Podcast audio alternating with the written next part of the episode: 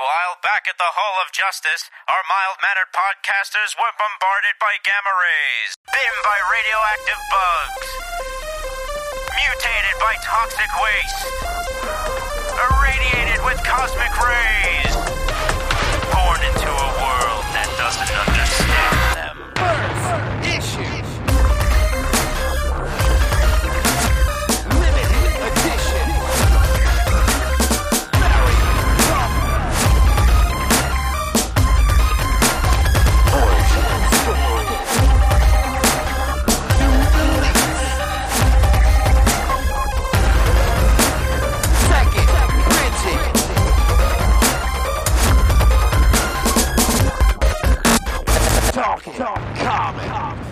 Hello, everybody, and welcome back to the Talking Comics Podcast. It's Wednesday, November 16th, 2022.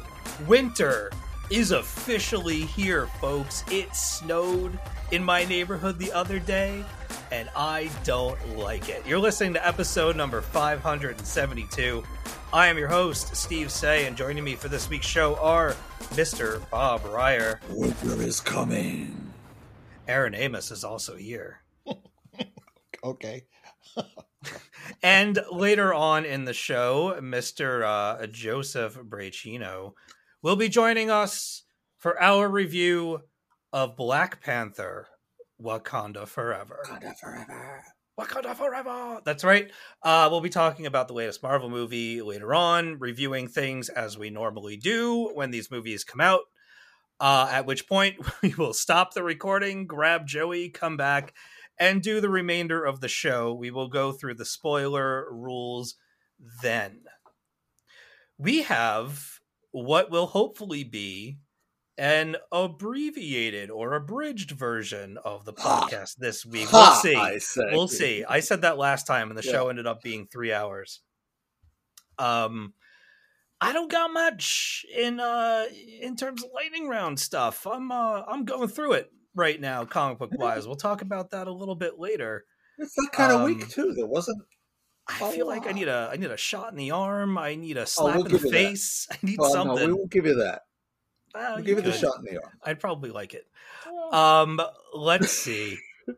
We have lightning rounds. You know what? I don't. I don't feel bantery tonight. I think we're gonna get right into Oh, it. I so like your can, uh, banter. I like your banter, but okay, we'll, we'll maybe we'll take that up later. I mean, you In know, your lightning round, perhaps. yes. Yeah. Or my lightning round might feel a little too long if we do that. Then you want to do it now? Yes. All right, let's do it now. Let's get into it. Here's the thing, folks. Um, you may or may not know, Bronwyn and I are trying to buy a house. not have a baby, Yay! buy a house. Uh yes, we are we are trying to take over the house that we're in now. So, we are in purge mode.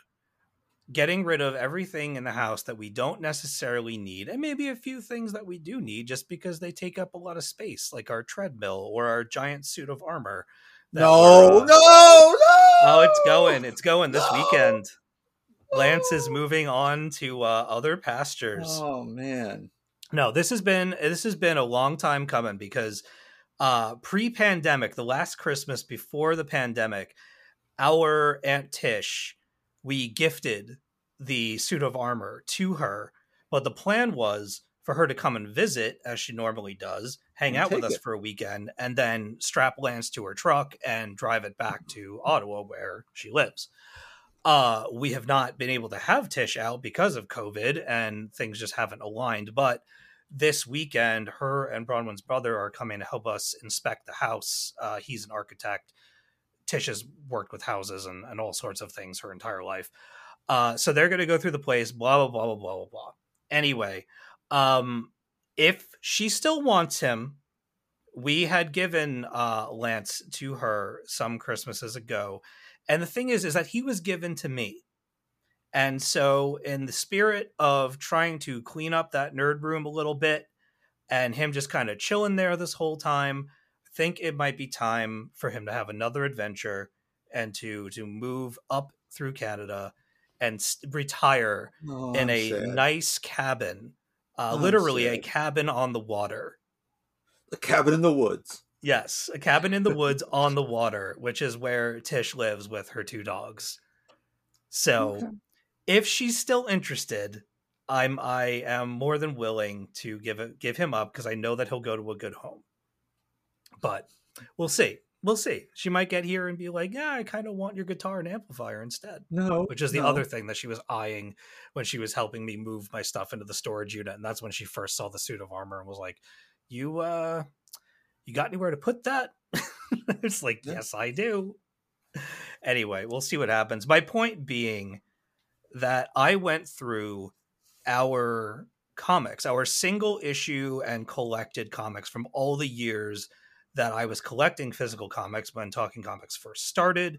And I was raiding Rob's basement to buy things from him at ridiculous prices, uh, getting absolutely insane discounts at Tor Comics when I lived on the island, and sometimes walking out of that store with upward of like 30 to 40 comics a week uh, when I was really in the throes of all this stuff and kind of didn't know who I was, man, and you know, had to taste a little bit of everything from everywhere and just collected it all because I had money to burn because I was single and going through it.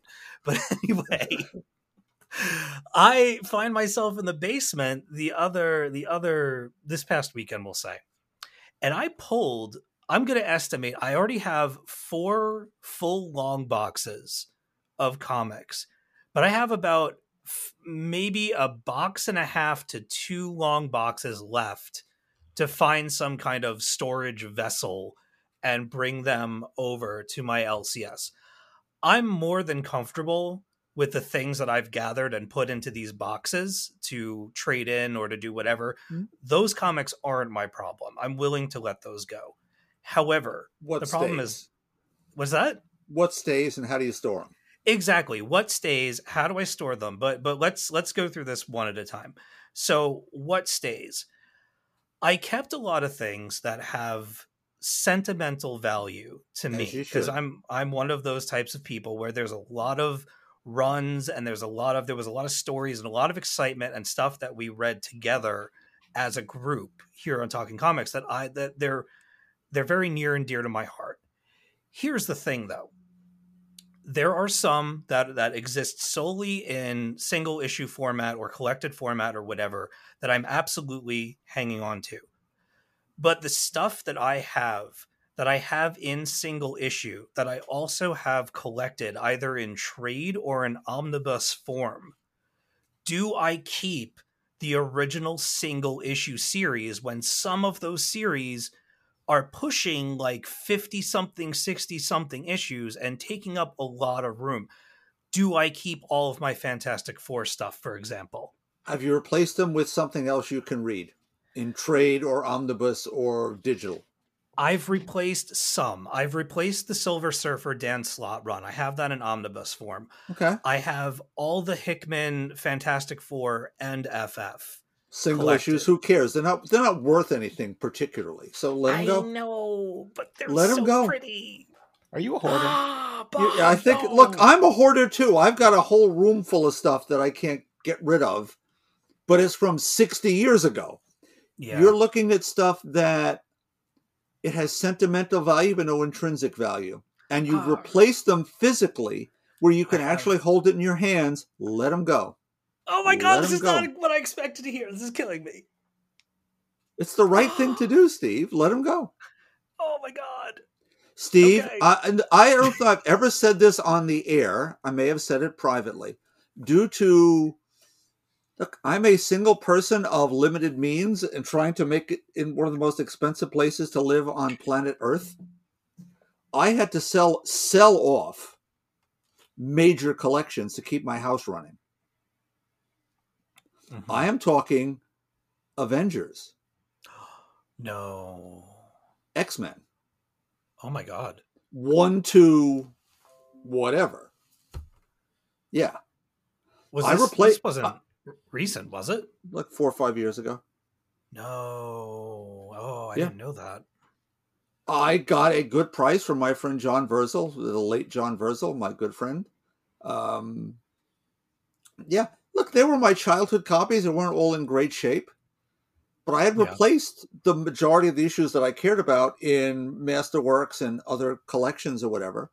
hmm But I, I, I needed the money, I needed the space, and that was really hard. My father bought me some of those. Oh my god. So I'm going to tell you that I, I don't want to compare, but my connection to the books I got rid of and yours ain't close. No, I mean so no. that so that so that's if you've Shut replaced the quiet. issues that physically no that you can read them physically in the wonderful way of sitting on a couch and opening a book and can save the space yeah. get some money back that you can buy other new things with yeah. go for it go for it man Uh, Steve, like- here's the thing: if you Yeah, have to ask a question, please. you already know. what? If you ask a question, you already know. You're just looking for somebody to tell you otherwise. Look, just I was I told books. you before we started recording that I was standing on the, the on the ledge and I wanted one of you to either push me off or pull me back. I didn't expect to get pushed off by Bob. by me okay well, the go. ground is approaching quickly. You better tuck in. yeah it's, it's like a it's a wily coyote thing you gotta have a little sign going oops Oh man. See, like Kelly Sue DeConnick's Captain Marvel, that run. Like complete single issue, like near mint condition. There are only bo- there's 17 of them and then 15 in the next run. That's 30 issues. It takes up 12 inches. Keep yeah, those. that one's probably not a good example. Keep those. oh my god. All right. Girl, by. What are you doing? I'll Just- have to I'll Hick- have to Hickman, Hickman's three years of FF. If you can buy the omnibus with the money you, you you could get back from giving them the single issues, Yeah. is a single issue in there worth something? Yes, maybe. Okay. What about variant covers and signed Variant- stuff? Signed Well, stuff you signed, keep. Then keep. You keep. Okay. What if Variants? what, what if you have something that's signed that you, You don't care what? about anymore? Then get rid of it. This. I'm not doing this. Get with rid you. of it. Here you, You go, already Steve. know. Steve, here you go. If you have if you have a variant cover that the variant cover is collected in the trade paperback, get rid of it. Yeah. If it's a signed book, I, I, I, I may have told this story and I apologize. Last Christmas, I was buying for Nikki, who's appeared on our show a couple of times. I was trying to get her up to date with Kelly Sue's Captain Marvel run in trade. Some of the books are only collected in an out of print trade called The Enemy Within that recollects Avengers Assemble and her Captain Marvel run together. Yeah. So I, I bought it's out of print. I bought one from some second seller on Amazon, got the book. It was signed by Kelly Sue. Oof. Someone, I don't know if they knew it or not, I was not giving it back. It's like, well, here, um, Nikki, you can have this for Christmas along with the Historia signed by Kelly Sue to you directly. That's Right. okay. People give up signed books too. If you don't care about it, it's ink on a book. Goodbye. Oh my god. Uh, I I sold off my Spider-Man collection, which was complete from the Romita run up, when they said that the Clone Saga made the last ten years of Spider-Man Ben and not Peter. yeah. Okay, Marvel, thanks. I won't buy your book anymore ever, and I'll get rid of all the past ones. Here's you gotta let go sometimes, boss. Here's the other thing is that we have the DC Infinite app now. And first of all, that thing has already paid for itself in spades. Uh, we've had it for a month and a week and we have we have already saved it has to be close to like 200 maybe like 200 250 like dollars in I'd I'd be books. more careful with those that you haven't replaced physically because that may change as it already has, and you may have access to books now that you don't six months from now, and if you sell off the books, you then can't read them. oh my god this is getting so complicated Okay, Bri- Brian Verderosa's dad, Michael, big movie collector, sold off tons of books because they're on uh, movies rather because they're on Netflix. yeah Then they weren't on Netflix, and he had to buy them back at collector's prices. Mm. So still have- DC, be careful with. Yeah, yeah. You see, oh man, I was thinking the opposite. I was like, I've got this thing now. It's fine. No. It's Well, no, that's for if you to prevent you from buying new things. But if you Absolutely. that- I, I I don't I think you should just leave the whole uh, digital you know streaming if you want to call it that out of the mix. I think you should really just go on based on the things that it makes sense for you to keep. Um, I think you already know, but I don't think you should get rid of anything because you have a a, a copy you don't own somewhere Yeah. temporarily. It's a lot of Batman and it's a lot of Wonder Woman. It's a lot of Bat. A lot of Batgirl. I have a lot more No. Batgirl than I had ever thought that I did. And I went through the boxes and I was like, oh my god, there's a long box and a half of just Batgirl. What was I on? Now, uh, Gail said- Simone. Yeah. I have being that. I have that. Just Go ahead. let that let that determine let those services determine what you buy from that point forward. Not Right. backwards. Yes. Right. Oh man. All right. So now I'm gonna have to go through the boxes again and look at look at the DC stuff again because I, I pulled a bunch of DC stuff. Ah, Christ. But I mean, it's still right. if you have DC stuff, get rid of it if you don't need it. If you don't, you know, if you're if Yeah, there's not I an just, like, emotional. You know Or like i it. ask myself like i remember the the green lantern dc uh, new 52 where i have a picture of this somewhere on my instagram where i laid them all out on my living room floor and it was some kind of major crossover event Oh, between all that. of Yes, the green yes. lantern books and i read all of them back to back to back to back the whole thing and i it was the ride of a lifetime but as soon as i got off i threw up green and i did not want to get back on with the exception of far sector being a a green lantern related Do you own. Far Sector physically? oh yeah i've got that in, in Okay, you keep that and get rid of all the Yeah, other ones. I was just gonna say that's the only Simple. one you keep. Simple. actually i think i only have that in soft cover they came out with a hardcover later though they did the reverse on Okay, that then one. you, you you hold on to the the soft cover, and with the money you get from the store, you buy the hardcover if you feel like, because it might have extra back matter, yeah and it costs you nothing. this is the last one. This is the last one, I swear. Okay. Then I'll, we'll- I'll get to books, but like Saga, like Saga, single issue, perfect, read once and put in a in a you know single single bag and board Mhm. in the in the in the box, never touched again. First first run, I mean, First uh, edition, issue- everything. i- i- first issue. Oh yeah, the whole the whole bit. You might want to put that. In, I don't know if your store does this. I, Androids does this sort of stuff. You could send it into CGC, Hmm. have it graded, sell it on consignment, and probably get a thousand dollars. Just saying. I'm not saying issues 14 or whatever, but those No. first flush of issues might be worth something to pull aside and see if he does it or someone else does it locally. Right. And you might find yourself a nice little nest egg. Oh man, I'll tell you what.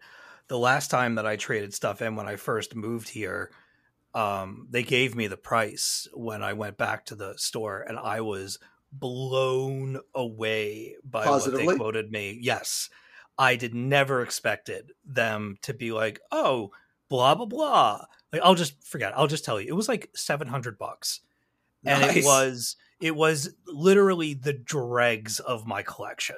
But in This- that dregs might have been the introduction of some character that might have been worth that to them on its own. Right, but this this stash is not only way better, but there's a lot more of it. So mm-hmm. I have to imagine that when we do this, it's you know it, the will yield some fine Uh, rewards. well, again, uh, check out on, on those important books. Check out if they do the CGC thing, and will they do consignment, where they get a nice percentage, and you bought it for three dollars. So who really cares? right. Trying to Hmm. maximize your investment here, Chief. I know Yeah. I'm not help. I'm not helping any. No, that, that any. but that that's also the kind of thing that I don't need to do like this weekend. Like I would like to go through those uh those boxes again maybe tomorrow and then by Wednesday uh find a way to get over there and and drop that crap off and then just have them get back to me when they have the time. I just want them out of the house. Mhm. So, Have you decided Anyway. how to how to store them? um, no, but if you if you have, I Bronwyn has a suggestion, but I would like your suggestion as Well, well. one I gave you last week, which was the most sturdy things you can get, are actual warehouse shelves that have to hold car transmissions. So you Mhm. buy steel shelving, generic, junky looking. They hold the heaviest boxes you can imagine. If you're Mhm. looking for something more aesthetic, more I can go through, Yeah, it's sort of the horizontal files. It's a barrister bookcase kind of idea in in the sense of that's how lawyers store their files or medical officers store their files. It's those shorter, squatter, like four feet high. You pull the drawer out. yeah, that's what I want. That's yeah, that's what you need. Because you Okay, could what is that separate that, out. As a bookcase, it's called a barrister. B A R R I S T E R. And that'll lead you into the right frame of looking at stuff. But a barrister bookcase is a glass bookshelf with doors that open down to up with I their lawyer books. Right. Yo, but- these are these are pricey. Um, yeah, I had one. I was going to have one made for me. It was too is like pricey two because of the- grand, man. Right. But you, you look at these shorter, squatter metal ones, and you might be able to buy one used from somebody who went out of business. You have to go on Facebook Marketplace. Well, there you go, or eBay or somewhere. yeah, I'll figure it out. I think because I think that we want to if we're if I'm going to keep these things, we want to display them and and keep them in a nice you know like you said like aesthetics with the room kind of situation. Whatever whatever the next evolution of this collection needs to be it needs to be you know pleasing to the eye and convenient. So if anyone out there listening has any ideas please hit me up on twitter at dead underscore anchorus or write into the show podcast at talkingcomicbooks.com uh and and hit me with your suggestions because there's the sands of time the hourglass has been turned over but the sand is going real slow. So we got a little bit of time on this but i don't want it also depends on you know what's going on in the next couple of months. My mom's 70th birthday is coming up too and i'm getting guilt tripped into going out to florida of all places. Ooh. barf. Um All right. Well, that was a nice free association moment. And we, uh, what's uh, right how about comic books friends friends And if you're still um, on Twitter, flee the dumpster fire now. yeah It's. Uh, let's talk about more problems that I'm having. Huh? Who's up for Yes, that? All right. absolutely. Um, I don't know what's going on with me lately, but some comics I read and I'm I'm all there and I'm I'm there for the adventure and I'm, you know, I'm living the dream. And then I read other stuff and I walk away from it and I'm like, I have no idea what the hell just happened. What did I just read? What was I supposed to get out of that? And I had a very with some exceptions, I had some very weird comics that I came across uh, this past week where I just felt like I didn't absorb much of what was going on.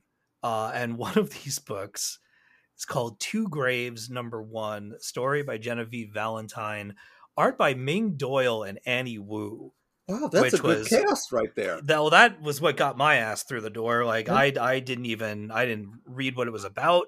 Probably should have. Uh, didn't think about it. Just saw their names on it and said, "Well, absolutely." Uh, especially with colors by Lee Loughridge and letters by Aditya Bidikar.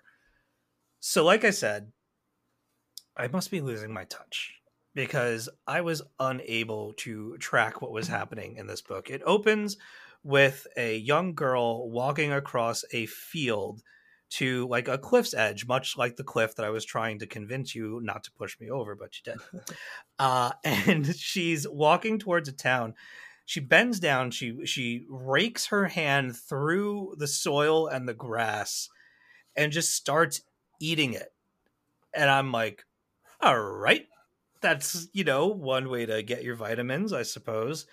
Uh, she walks into a bar, and it looks like she's she's purposefully put she's not even putting herself out there because the guy that she's trying to ensnare and that she's trying to gain his attention, he's such a sleazeball that if a, a woman walks into this place, they don't even need to do anything for him to approach them and and and harass them and whatnot.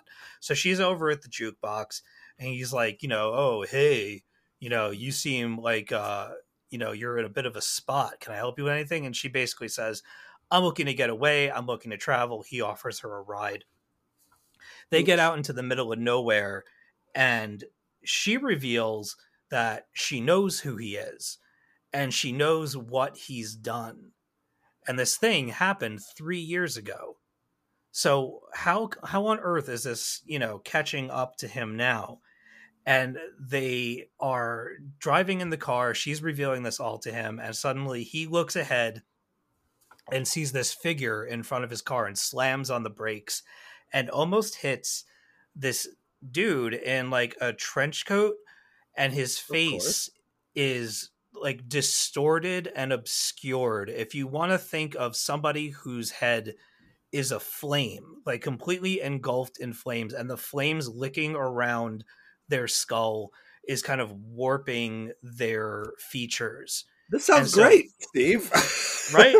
Yeah. so so this is like this this faceless entity and she takes the guy's face and she grabs it and she she pushes him she smashes his face against the window and this thing that comes off of the road basically puts its hand inside the car through the window and touches this guy's uh, forehead and he dies um fast forward a little bit you come to find out that this is a traveling duo and they are hunting together and what they're hunting is he is basically an extension of death where he is the person or the he's what you see when you're about to die the he's, thing a re- that he's a reaper kind of. he's thing, a yeah. reaper but like there's a there's a there's a specificity to what he does. The person he meet you meet somebody later in the book where he appears to that person as somebody who would comfort them and welcome them into death. If if someone is afraid of dying he he basically arrives and transforms into the person that will soothe them and bring them over to the other side. Um you know a, a lost loved one or an old relative or whatever the thing that i can't figure out is the relationship between these two characters and whether or not the woman that we're following around is dead or alive. Should we give all that up in the first issue? Not necessarily. It so ends. then it I think you're. I think you're putting the cart before the horse, as they used to say. I like I said, I don't know you what sound, got into you me. sound hooked by it. I know. So, I, God damn it. Aaron, help me out here, will you?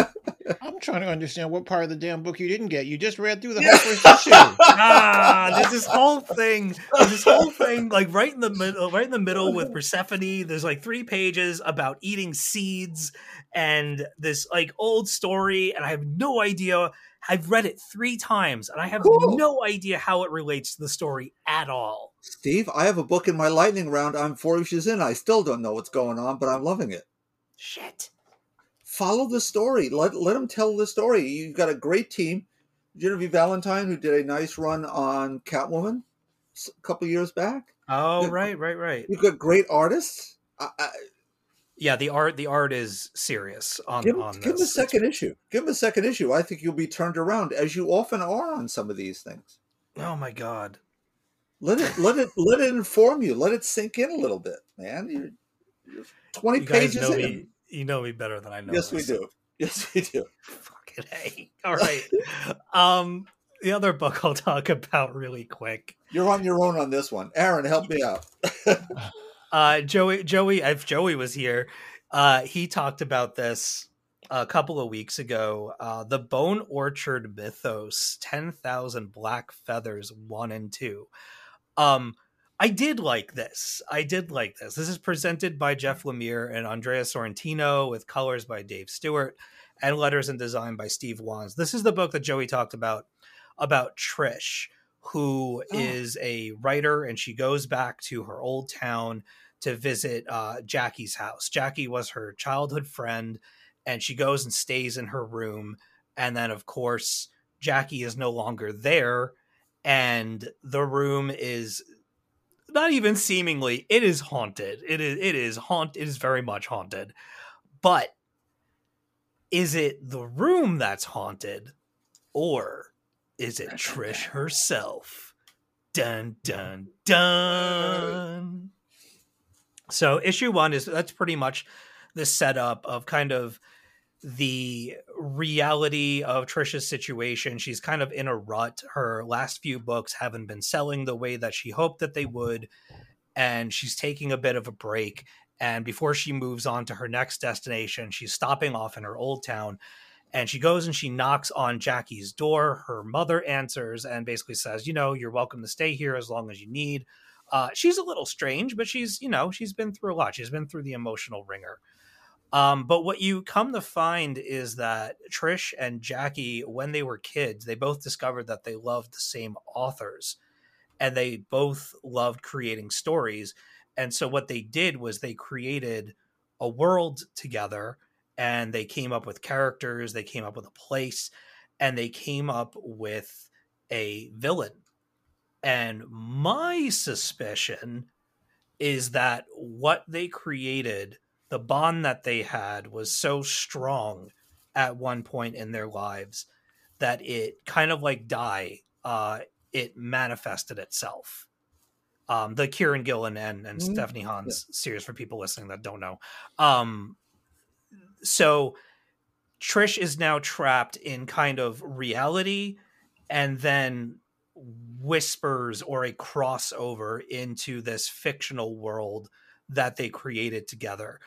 We come to find out uh, towards the end of the first issue that Jackie is missing. We don't know if she's dead. We don't know what happened.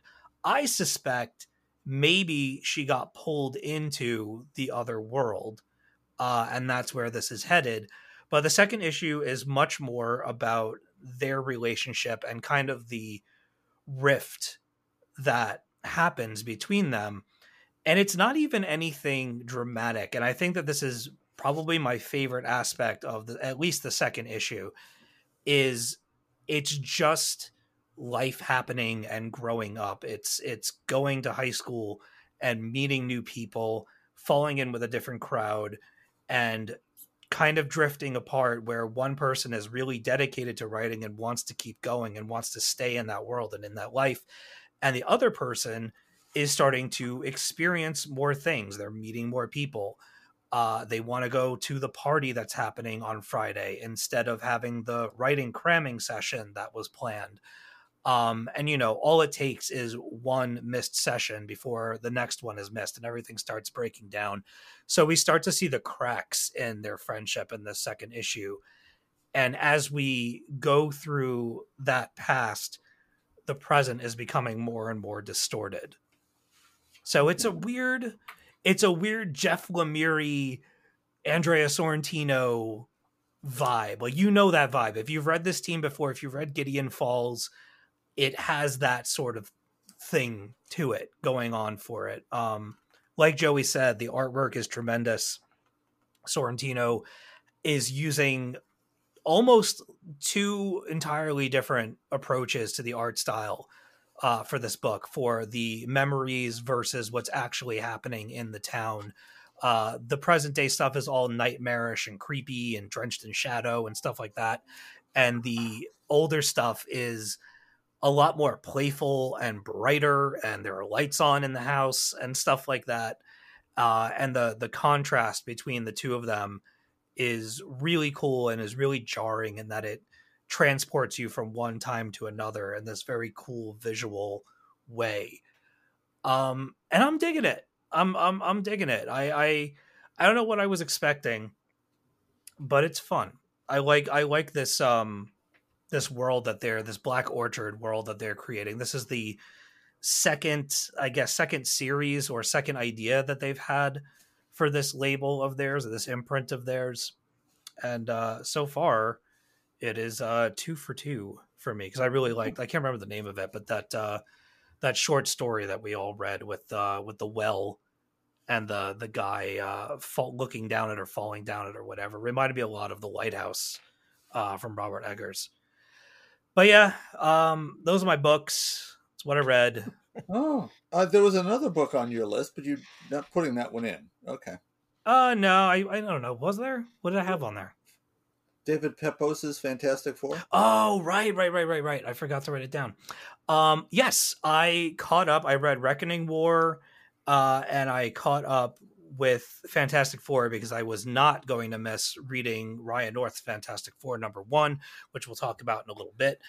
But wow, David Pepose, I'm really, really glad. Not, I mean, not only is he a friend of the show uh, and a tremendous talent, but I'm really glad that he won um, one of our awards. Uh, I guess the last time that we did it, because he is really making moves this year, and he just keeps getting better and better. I really, really, really enjoyed his uh fantastic four sue sue storm stars in die hard and Yeah, Back the exactly. building uh it was really fun and honestly like i think we've talked about it two other times before on this show so i don't want to go on and on about it but everything that you guys said about it was all true the idea of of reed like his narration being very sincere uh when talking about sue and how strong she is and how when faced with annihilation and he's given the the opportunity to answer with one you know to give one answer to a very big question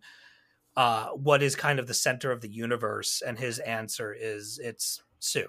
It's my wife. It's sue storm. And i think that's very sweet. It's a it's a nice side of him that we don't always get to see.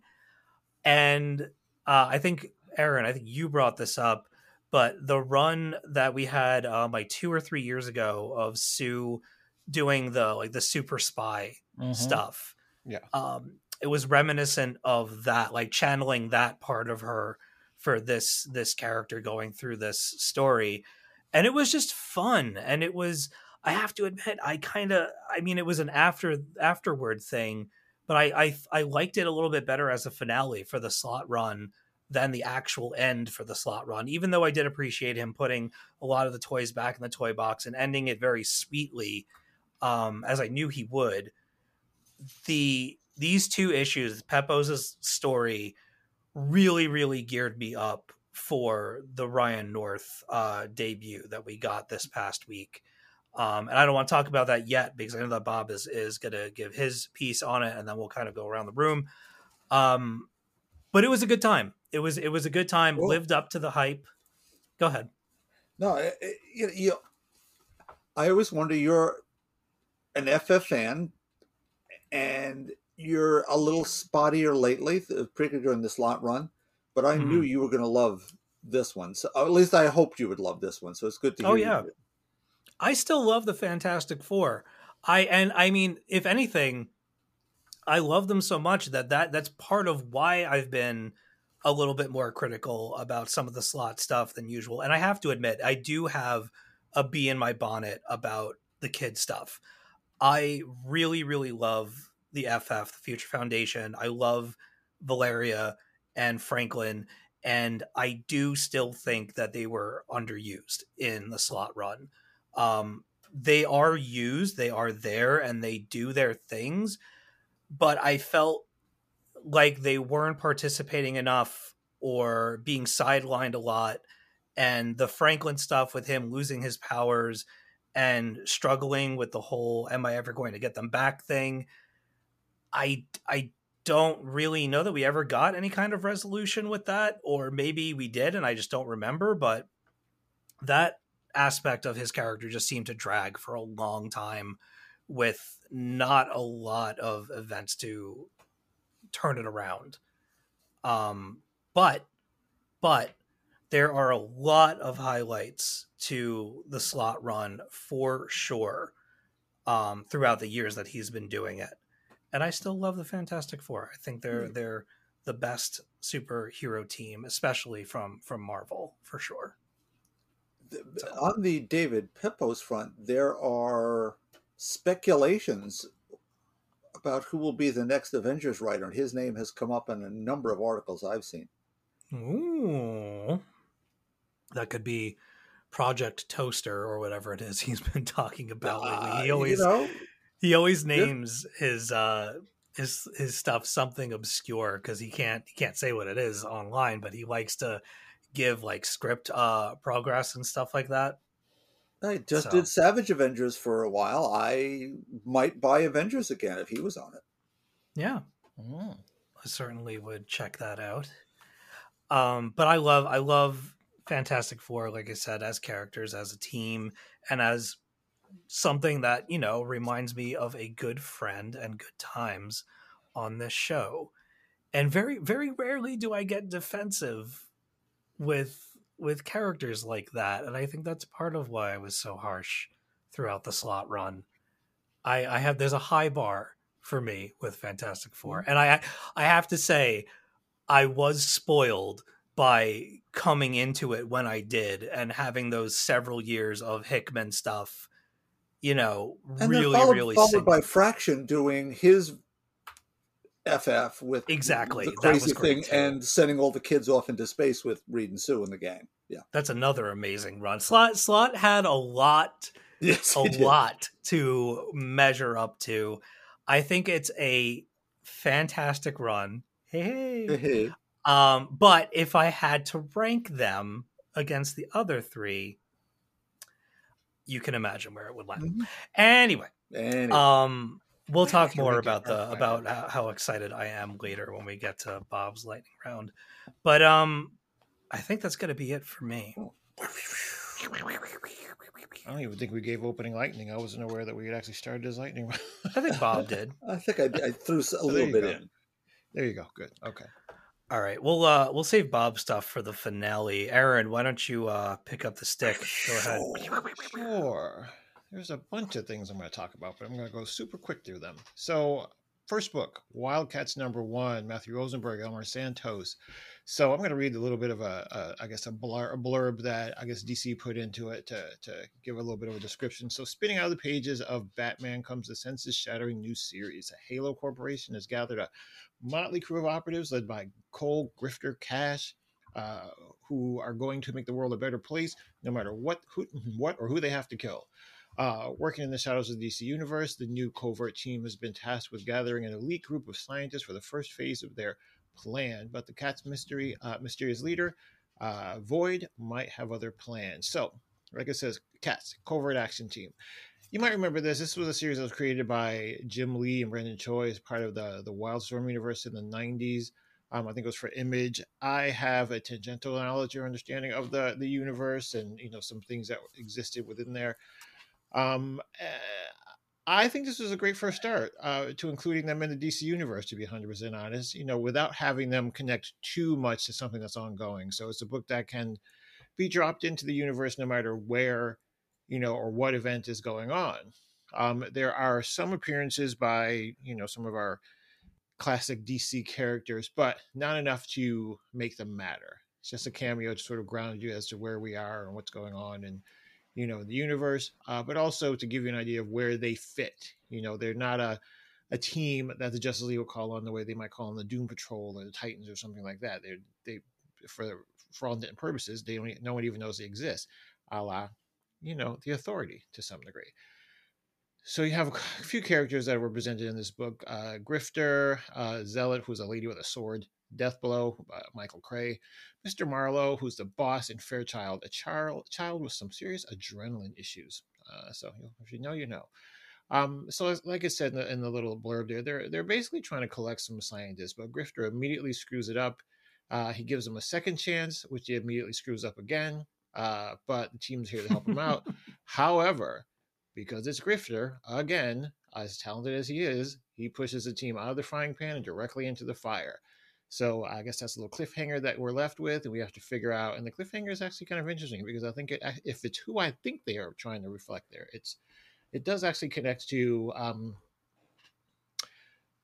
no, I won't say the name of the characters. Uh, it does connect it, to uh, it, a, a. DC, a major DC uh, storyline from. I'll just Oh. say from the Scott Snyder era. Um, so with that said, very fast paced, very violent, um, very matter of fact in their approach to whatever it is they're doing. And I say that because they're not heroes necessarily. They're kind of just in it for whatever it is they're in it for because they kind of like what they do, but not for the reasons that you would want your heroes to say. So it's going to be interesting to sort of see them develop and, and, and work as a team because they're literally not a team, but it was a fun story to sort of watch unfold. I'm hoping they didn't give us everything in the first issue, but I'm in for another one. Uh, book number two, Superman, Son of Kal-El, number eight, Tom Taylor, Tamra Bonvillain. You know, we have a boy and his dad. Um, uh, this story talks about a lot, you know, it sort of focuses on the time lost when, you know, you're not able to be there with your kid. Um, and, you know, gives you a little bit of a, a glimpse into how their reunion is going to take place. Now, what's interesting about this is that this was the second reunion uh, well, this is the first of two reunions of John and Superman that happened in the DC universe this week. But we'll talk about that other one later. Hmm. Um, we'll, we'll get to that later. Um, it was there was an incredibly touching scene. Obviously, one of the things that we realized he hadn't done, he being John, is you know talk to his dad about you know the things that he's going through from a relationship perspective, his his his sexuality and his you know his relationship. Um, and you can see that even though you know they're the, the two most powerful individuals on the planet, there's still some things that they fear. Uh, they fear the, com- the the difficult conversations. They sort of they they it, it, they suffer the same way the rest of us would suffer um, in approaching those conversations. And I think this book, although there was a a villain storyline in the background, this is what really stood out about the book that relationship and sort of reestablishing and making it clear that you are not just landing back in the world and you know and, and suddenly going to pick up where you left off. Um, now, at the same time, like I said, there was this new villain called Red Sin who can apparently take their powers away, and that's going to be a big deal according to Tom Taylor. But you know, I really focus on the relationship. Oh, and the meaty nipples on the cover. But what? What? What? T- time out. What, wait. Nip, nip, nip, nip, nip, nip, Yeah. Meaty nipples. That's the Yep. phrase hasn't been used yet here, Yep. so I appreciate that. Thank you. on, Aaron. on the cover. You know, if, again, if you know, you know. No, hold on, hold on, hold on. tell tell Bob if Bob didn't see it in the chat. Tell him what you did to the cover. no, but you got you. You just got to look at the chat because I don't even know. Okay. I, I highlighted, Okay, hold on. I'll I highlighted some of the uh the He drew on it. Meteor bits. He digitally drew on. He drew arrows and like exclamations for these nipples and oh. sent it to everyone. Those were some meaty nipples. That's all I'm saying. That'd be a great name for a heavy there. metal band, wouldn't it? Hey, I'm, Meaty- you know, I'm sure We're there meaty probably- nipples tonight. there probably one. Thank you, St. Louis. I'm telling you, take a look. If you know, you know. Look at the cover. Superman Son of Kal-El, number Okay. eight. Number Hit me up on Instagram. Let me know what you think. Um, Dark Crisis on Infinite Earth, number six. Joshua Williamson, Daniel Sampere.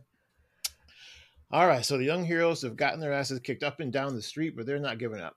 Uh, they got to they got to basically stall just long enough for Mister Terrific to come up with a plan that's going to put this darkness back into its little bag and you know save the world, et cetera, et cetera. But I'll be honest with you, every step forward they take, there's two or three they take backwards, and it's not looking good.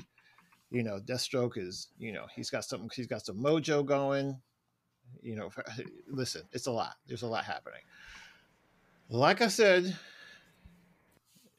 just you know it's this is always the way it is they they want to get you right to the point where you realize that there's nothing that they can do that's going to make them win and then all of a sudden there's a character that stands up does what they what he knows he has to do it's Detective john Chimp. yeah it's john it's john he and Okay. john john goes in and he listen he realizes that he was he, he needed to say, make the time. He needed to give mr terrific the opportunity to finish what he was trying to finish. He knew he was going into a losing ba- battle and he did it. And i think it was probably from the perspective of the story that was being told an underrated moment over the overall story but i think a very character defining moment for this superman. Uh, because like i said he knew where he was going and he probably wasn't going to come back. And he was most happy about giving that opportunity now what saves the day is another reunion again a reunion that completely differs from the other reunion in the other book. So I'm not really sure exactly what we were supposed to take from the two reunions of father and son this week, but you know, it is what it is. Just go with this comics. Um, so again, we get to what we believe is a happy ending, but then again, Deathstroke is just like, nope, I'm still not done. We're gonna do this anyway. It's we got one more issue left to see how this whole thing wraps up and where things go and what that means for the rest of the DC universe. But hold on, strap in, we'll be good. All right, next thing. We're to be super quick about this. Black Panther the series. So, in, in, when I wasn't able to get out to see the movie a second time this weekend, uh, sat down with my friend Carolyn, you know, via Zoom, and we watched uh, Black Panther the series uh, on uh, YouTube. Thank you, YouTube. Uh, it was uh, originally produced by uh, BET, uh, and it was uh, directed, I believe, produced and directed by Reginald Hudlin. Wow. Um, basic, basically, quick story. Oh, and it had some some some people in there. So basically, quick story: rise of a new Black Panther, T'Challa, who wins in battle from his uncle, who is the uh, uh, brother of the father T'Chaka, who had been killed ten years earlier. Um, essentially, we find ourselves with the Klaw wanting revenge, as we all know, uh, on Wakanda, and he puts a little team together to execute his little master plan. Um, uh, it seems like it's it's like the evil version of Ocean's Eleven. It seems like it's all coming together, but you know, we we get to see a version of Wakanda that's not necessarily what we see in the MCU, but still just as regal and just as as capable and advanced as it needs to be. This was a very violent. This was not a Disney series. Uh, it was six episodes. Um, the fifth one, Carol and I both agreed was not necessarily necessary, um, but we really did enjoy the overall thing. Like I said, it was very violent, very much willing to lean into the role of the colonizer and, and putting them exactly where they needed to be in the story. Oh, and we got some appearances from some X Men in there, so it was all really good. And you know which X Men it was. So, you know, if again, I'm going to say that for a third time, if you know, you know. Starred John Hounsou, Kerry Washington, Alfre Woodard, and a bunch of other people whose names you'll know. Lastly, the last thing I'm going to talk about, because I just happened upon this again on YouTube when I was going down my little YouTube rabbit hole. There was a series from 1973 called The Tomorrow People. Does anyone know what I'm talking about? Yes, though I, I know it. I've never seen it. It's a, it's it's not a Doctor Who spinoff, but it's the people behind some Doctor Yes. Who back in the day. Okay. Hit So me it's one more time so- with that title. The Tomorrow People. There were three No. versions of it actually. It was the first one was from 73 to 79. Then there was one in the 90s. Oh, I didn't know that. That- Wow. That's yeah, that starred uh, Naomie Harris, uh, Academy Award nominee Naomie Wow. Harris. Um, and then there was one that the CW tried to do a couple years ago. Forget Well. it, don't worry. Um, just move on with your lives. There's no reason to go back to that. Um, anyway, what I- I just I have always had a love for this show. Um, I rem- I watched it religiously as a kid. With it would come on PBS, and you'd be able, to, you know, see all the UP. Uh, the That's shows where I saw it. Yes, it was PBS. Yes. and so I just loved it. And the thing I loved about it is it is literally one part Doctor Who, one part X Men. So just to give you some background, the Tomorrow People are essentially, as they call, Homo superior, uh, the next evolution of Ah. uh, humans, and they are, and as such, they have powers. They all have the same powers, not like the X Men where they have different powers. And their powers are telepathy, telekinesis, and teleportation. Um, and there's a couple of other vulnerabilities though, because they're the next evolution. One of the things that's built into their genes, or I guess their genetic programming, is that they can't kill people. They can defend themselves, but they can't kill, which is supposed to be what saves the world and saves the universe eventually. Um, and you know, the series starts with uh, a new tomorrow person, a child, um, well, 14 or 15 or so, uh, breaking out, basically coming into their powers and being able to connect telepathically with the mothers. And it's just this fun Who Whovian type show that I next thing I know I was 16 episodes in. So uh, again, watched it as a kid, really enjoyed it. It was just really fun to go down and it's on YouTube if you see it. Give it a watch. It, it'll just make you remember all the things you loved about Doctor Who, you know, from back in the day and the Doctor Who from, you know, 2005 and on and all those things. And it was just really fun. And that is my lightning round.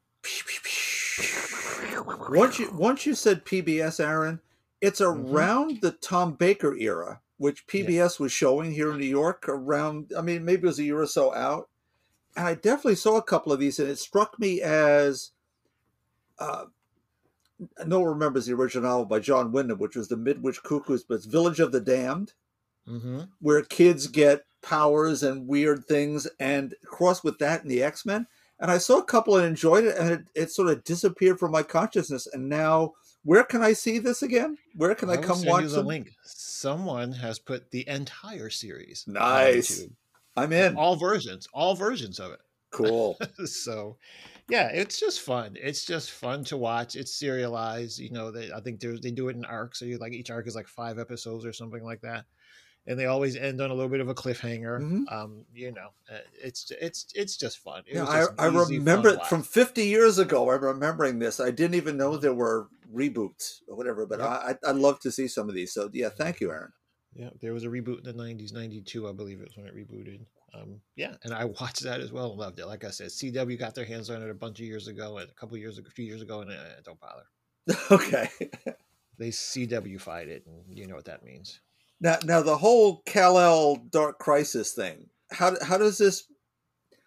Do we get any glimpse of the other reunion, or are these two books completely separate from each other as to They're how they? completely separate. That's terrible. That's terrible writing. I'm I- sorry. I, mean, unless there's something I'm really missing, but there were reunions captured in both books, and I'm like, wait, he, you were reunited this way in Kal El, then you were reunited that way in this book because you know he was on a completely different multiverse and whatever.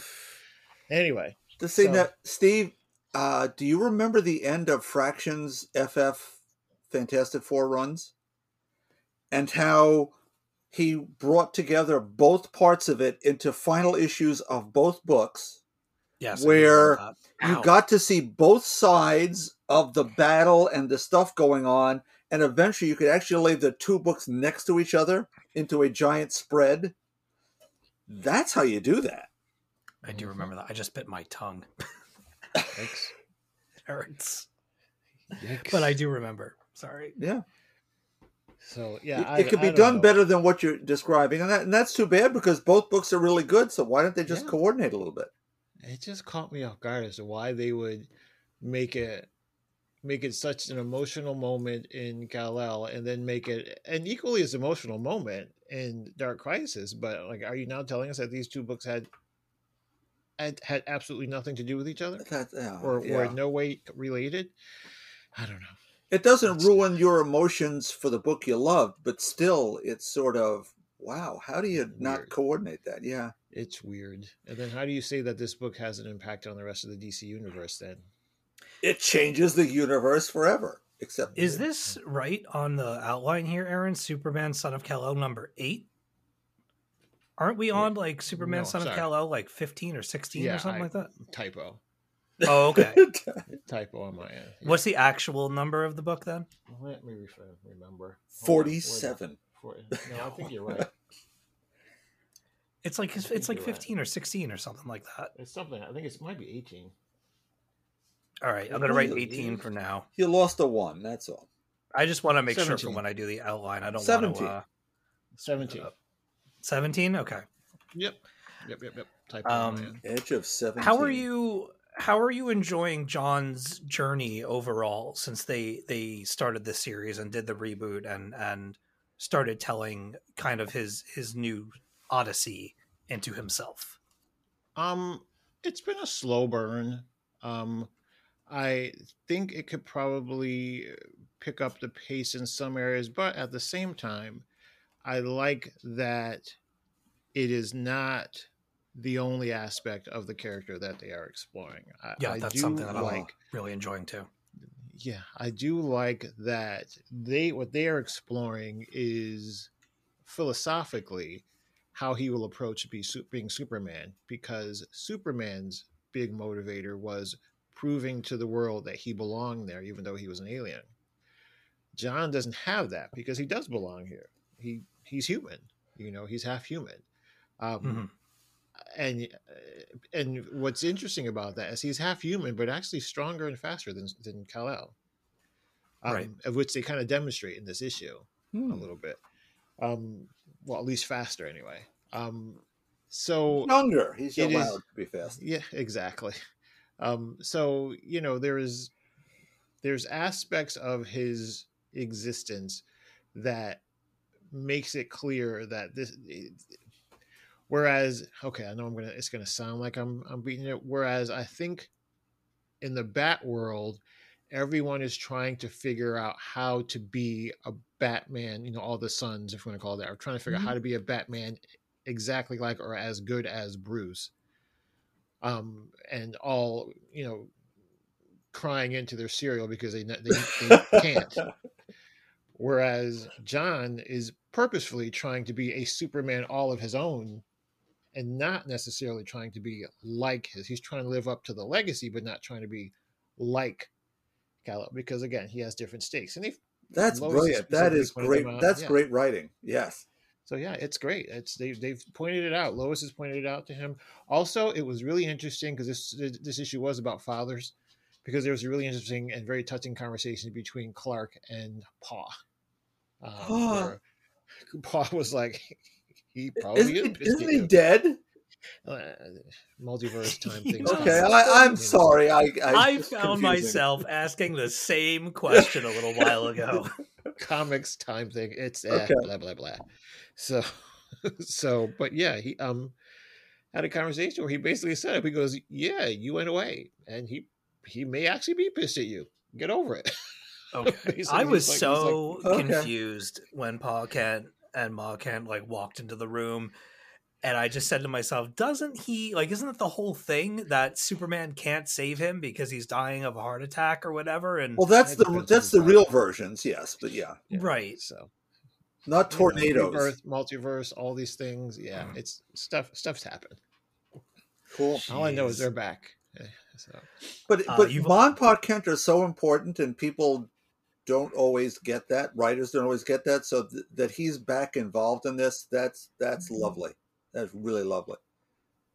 so yeah, I, I'm really enjoying this uh, run of Super Superman books. It was I said it in the beginning, like within the first five issues of the Jon Kent stuff rebooting, that I he's the version of the Superman that I love to read.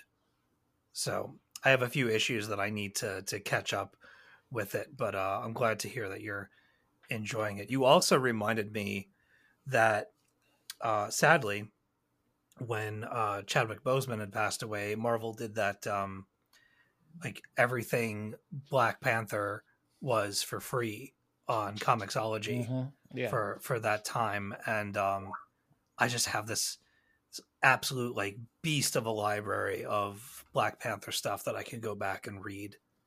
And certainly after seeing the movie this past weekend, I just might do that. Pick something at random and run with it. Hmm. yeah, I I actually sifted through that my library of that stuff as well. So yeah, Aw. Anyway, sorry, we're getting uh, messages from Chris on the on the chat. Uh, and I'm should I have a, a third glass of uh Bearface whiskey? What do you guys Yes, think? yes. Before we get to d- reviewing the movie and my books and everything else, yes.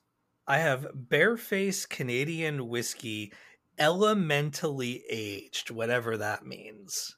Uh, They, they uh, put plutonium in it. Don't don't drink it. Triple oak, aged Oh. seven years. Do you ever see It the movie? is. You ever see the movie Young Adult Yeah, with Charlize yeah, Theron? And yeah, Patton Charlize Oswalt is making bourbon in his garage. He makes him yes. Mose Eisley. It's it's triple aged in oak barrels. Can you take the taste the oak? Did I tell you what I found in my basement um like 2 years ago? No, this is random, but go for it. Okay, super quick and then we'll get to your lightning round and then hopefully Joey will still be able to join Yeah. us. it's, Um, it's an hour later, but yeah, sure. So my my mom was going through a bunch of stuff and and putting stuff in a storage unit and then obviously she put some stuff aside for me. Sent me a box with a bunch of things in it.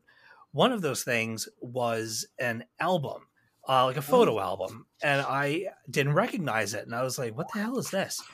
And I open it up and she goes, "I thought you'd like to have this." It is a photographic um like polaroid diary of my dad and his friends and their moonshine operation in the middle of the woods of them with like bathtubs and barrels and hoses and beards and all this nonsense Yeah. I I shit you not. It's like a 54 page book of photos of just them living it up and they're like mid uh 20s making moonshine in the woods and just getting plastered. you gotta is the- print. You gotta print out a couple of those and put them on your wall. It's amazing. It's so That's cool. I opened it up. I called her the next day. I was like, Yeah. "What is this?" She's like, "I thought you'd like that." yeah, of course. So That's cool. amazing. So cool. Um. All right, uh, Bob. Let's do Oh. your lightning round. Alrighty, Batgirls number 12 by Becky Cloonan, Michael W. Conrad, Neil Googe, Rico Renzi, Becca Carey was another delightfully sassy and scary entry in this very enjoyable series. It's the conclusion to Batgirl Summer and the Hill Ripper story arc. It ends on some very high notes, but also one that could be very low. Which we're apparently going to get to find out in the annual, and I hope somewhere down the road some extra extra runs of this. Batgirls has been awesome.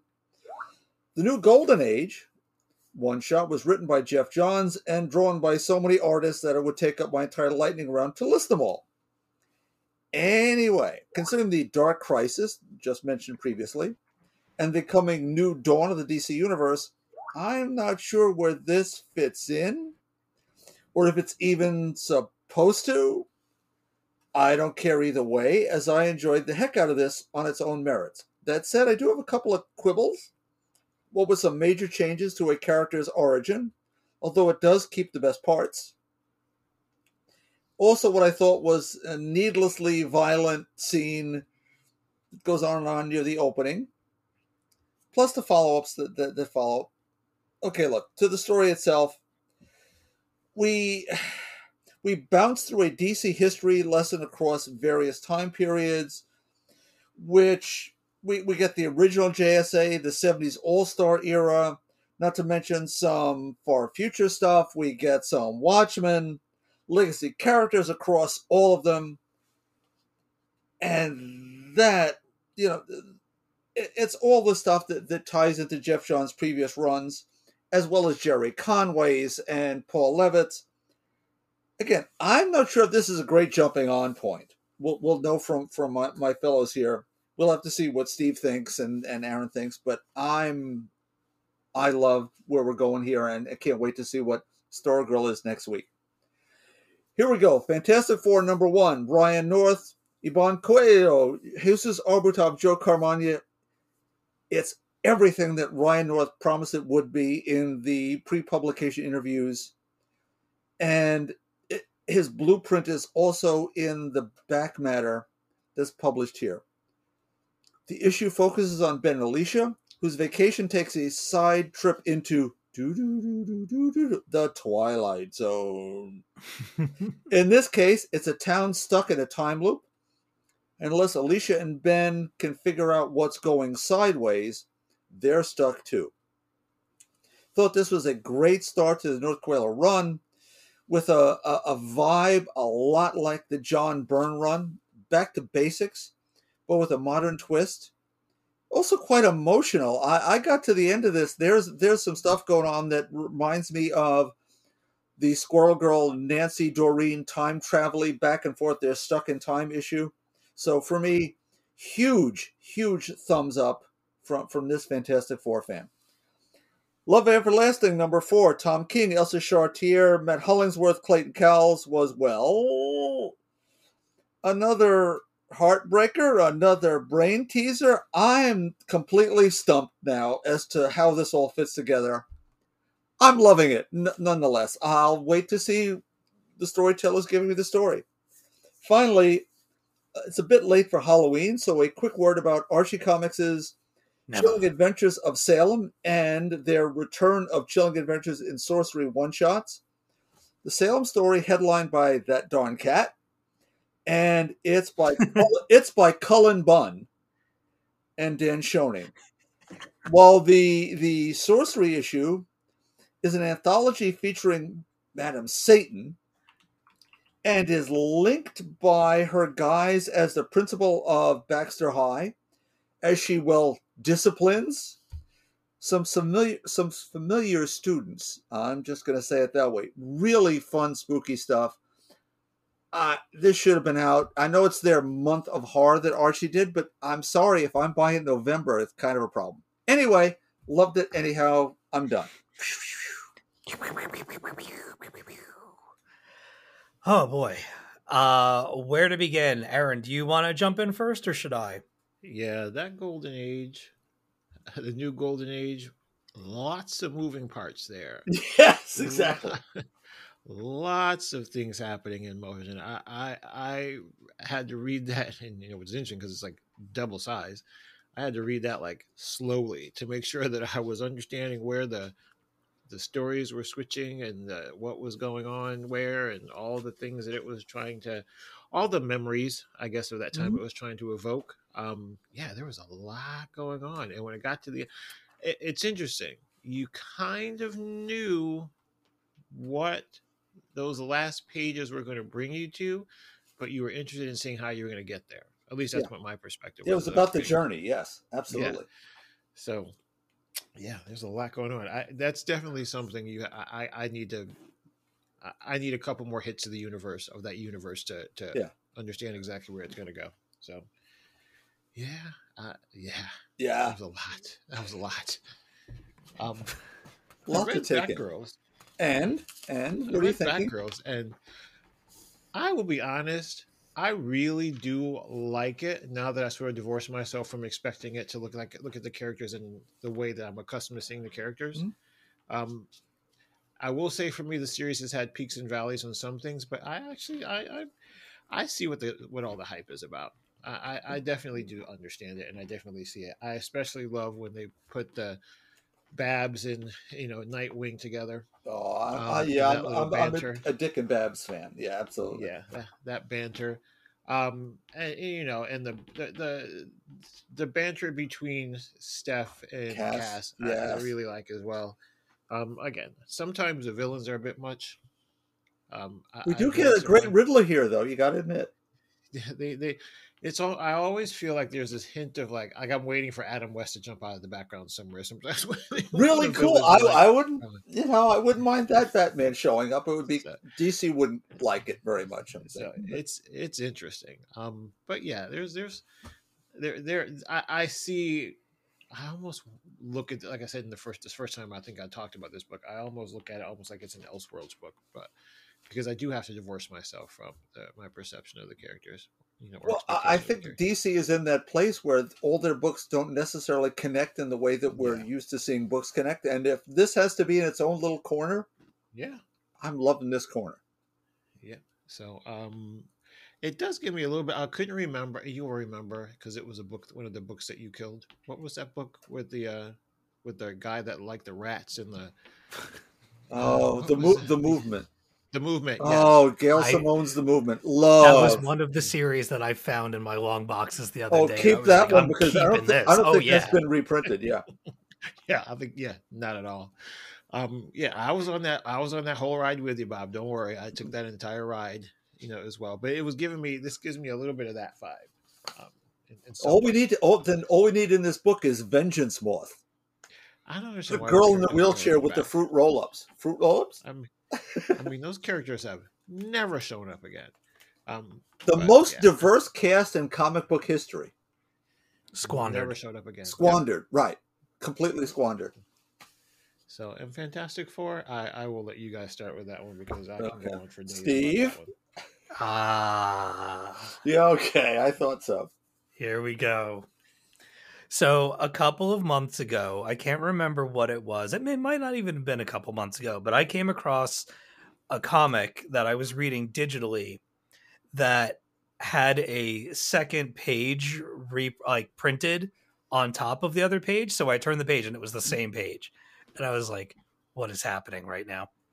Uh, Fantastic Four number one starts the same way, Yes. and I was freaking out. Did, did that confuse you? No, not at all. No, no. Well, Bob, you Because probably know. they're not they're not completely the same. The last mean, the- panel has different words in it. the fir- Oh. aren't the the first two though. Oh wait, The Tomorrow first, the day. first two, but different. page three. yeah, but like, Yeah. come on, one one page after the other. I was. Here's the thing: whenever stuff like that happens to me, my first thought is like, It's oh my god, the the, fla- the flashbacks are coming. Okay. All those all those college years, they're coming back to haunt me. Mushrooms. yeah this is this is it oh yeah yeah that and a little bit more um but like i absolutely adored this issue one of the one of the first things that i noticed that i absolutely loved i open up the book we're going through the thing uh alicia and ben walk into the door but on the page with all the credits with everybody uh that is involved in making this book they introduce the Fantastic Four at the top of the page, and there's this and Alicia Masters Grimm at the Mhm. top being included in the lineup of the Fantastic Four. I really, I thought that was a really nice touch. Mhm. Uh, she's an outstanding character. and been here since is- FF number eight. Yeah, Yeah. yeah. She's, but it also, it also feels like that's a sign of things to come of her being more of a major player in the stories that we're going to get, or at least that's what it says to me. I Mhm. hope. Um, I could be wrong. I have not read them yet, but it, it has me hopeful. Um, I love this type of story. I love this like Groundhog Day ish, timey wimey, trapped in the the time loop. I love seeing how characters break the loop. Like what is what is the cause of it? How do we fix it? How do we get out of here? That kind of thing. And when I saw that this was the setup for the introduction for Ryan North's run, it like I was already excited. It just got me even more excited because this was something different and and fresh and not starting us off on this gigantic story Mhm. with you know information overload so many characters to get reintroduced to and establish within you know the 36 page confines or whatever. No we're gonna we're gonna take these two beloved characters we're gonna stick them in a weird situation and we're gonna seemingly do like a bottle episode of the fantastic four for the very first issue. And i just i thought that that was kind of brave a little ballsy uh to be doing and i just i loved the setting and and the the characterizations were perfect. I love the two of them together. I think they're a tremendous couple in comics. Uh i love ben grimm's kind of his exasperation and how alicia is always calming him down. Um not that i'm a ben grimm in real life by any means but that is certainly the dynamic that bronwyn and i share Aw. of that. I am always you know uh f- not flying off the handle but just getting in my own head about things. And she is the person that you know pulls me off of the ceiling with a rake and pulls me back down to to reality and is like it's really not as bad as you think and here's why. And within the next couple of minutes i just feel so much better and that is what their dynamic reminds me of. Um so this was just this was like speaking steve as i was reading it and uh, i mean i was i was thrilled to be reading a ryan north fantastic four book in general but seeing that this is how it's starting and then of course the cliffhanger that it ends with which i won't spoil Yeah, here yeah, we can't. Yeah, no but like that's cool that's what the hell happened so and we'll see that next issue. It looks like based on I- the solicit. Yeah, and I wanna I wanna know what's up.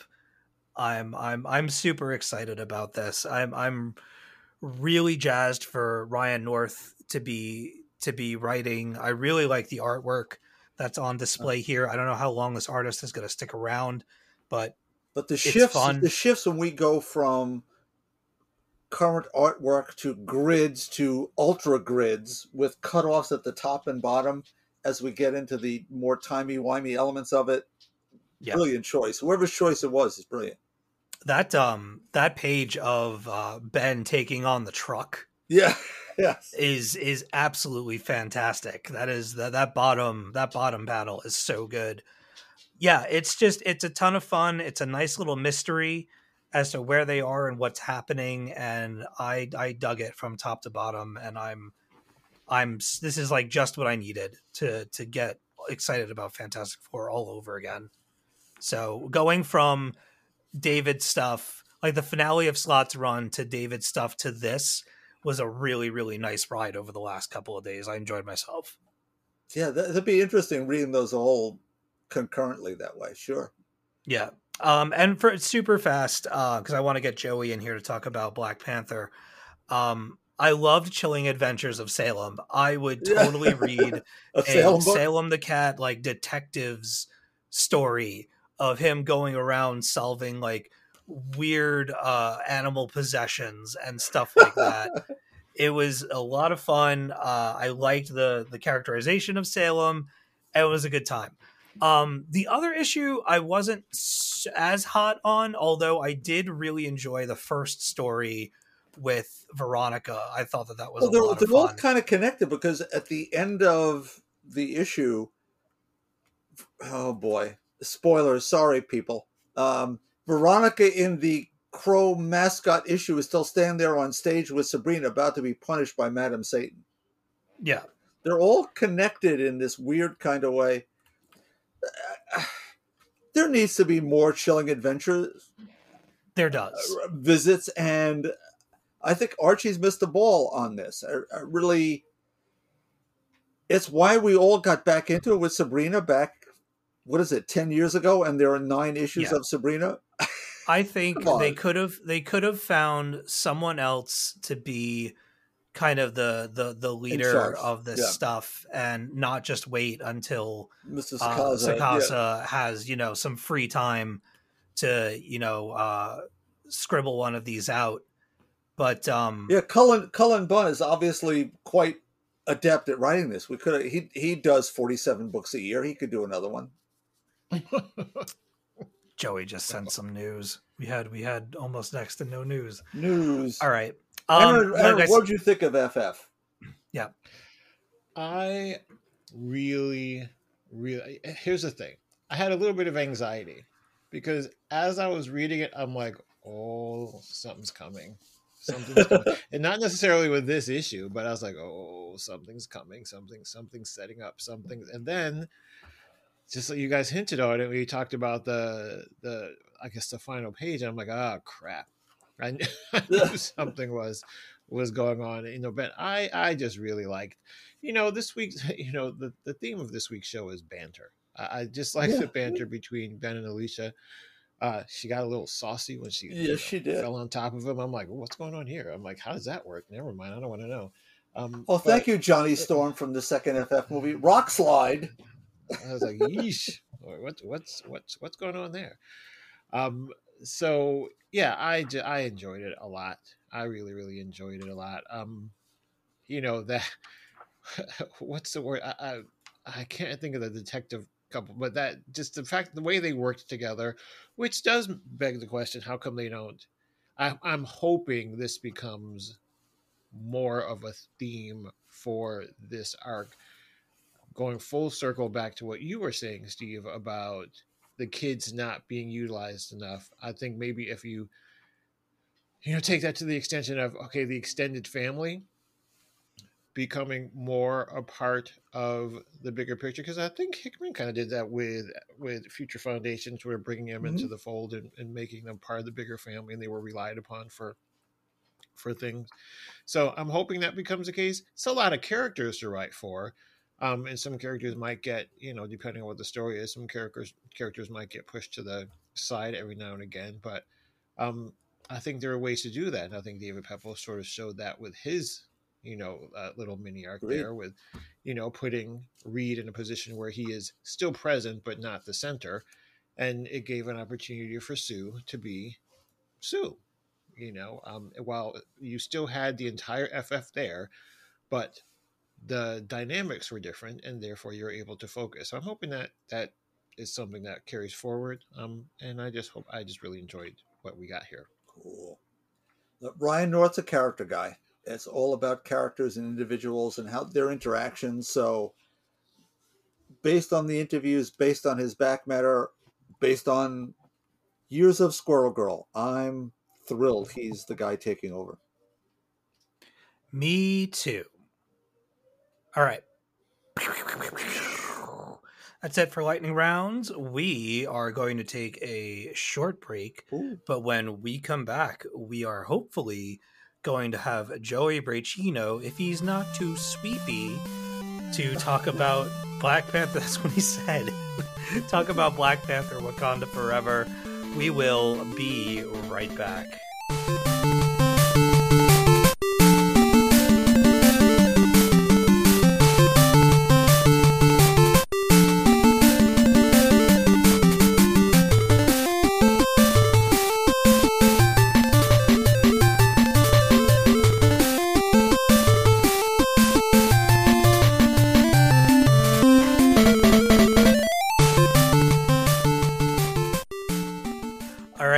Everybody, we are back, and it is time to talk about Black Panther Wakanda Forever.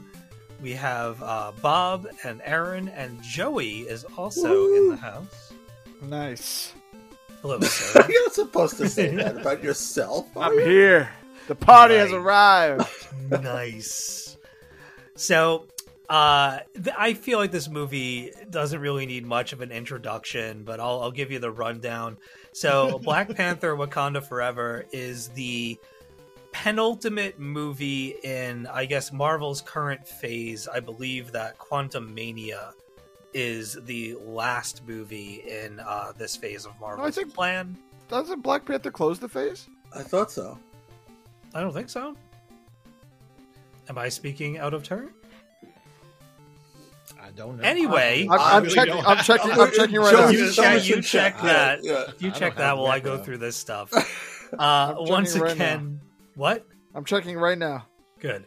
Uh, once again, directed by Ryan Coogler, and uh, written uh, written by Ryan Coogler and Joe Robert Cole, and starring a, a cast of greats, including Lupita Nyong'o, Letitia Wright, uh, Danai Gurira, Winston Duke, Angela Bassett. Ooh. Yo, lighten it up. Uh Tenoch Huerta, Martin Freeman, Dominique Thorne, Florence Kasumba, Michaela Coel. The list goes on and on and on. Uh it's just it's stacked all around. Phase five begins with Ant Man and Quantumania. Oh. All right. The final movie in Marvel. Shut up. The ultimate movie. I can't keep track of this crap anymore. There's too much of it. This is the thirtieth movie. What? Really? Yeah. In the MCU, MCU, not even including the Sony stuff or the Fox stuff, just Marvel. Just just MCU movies.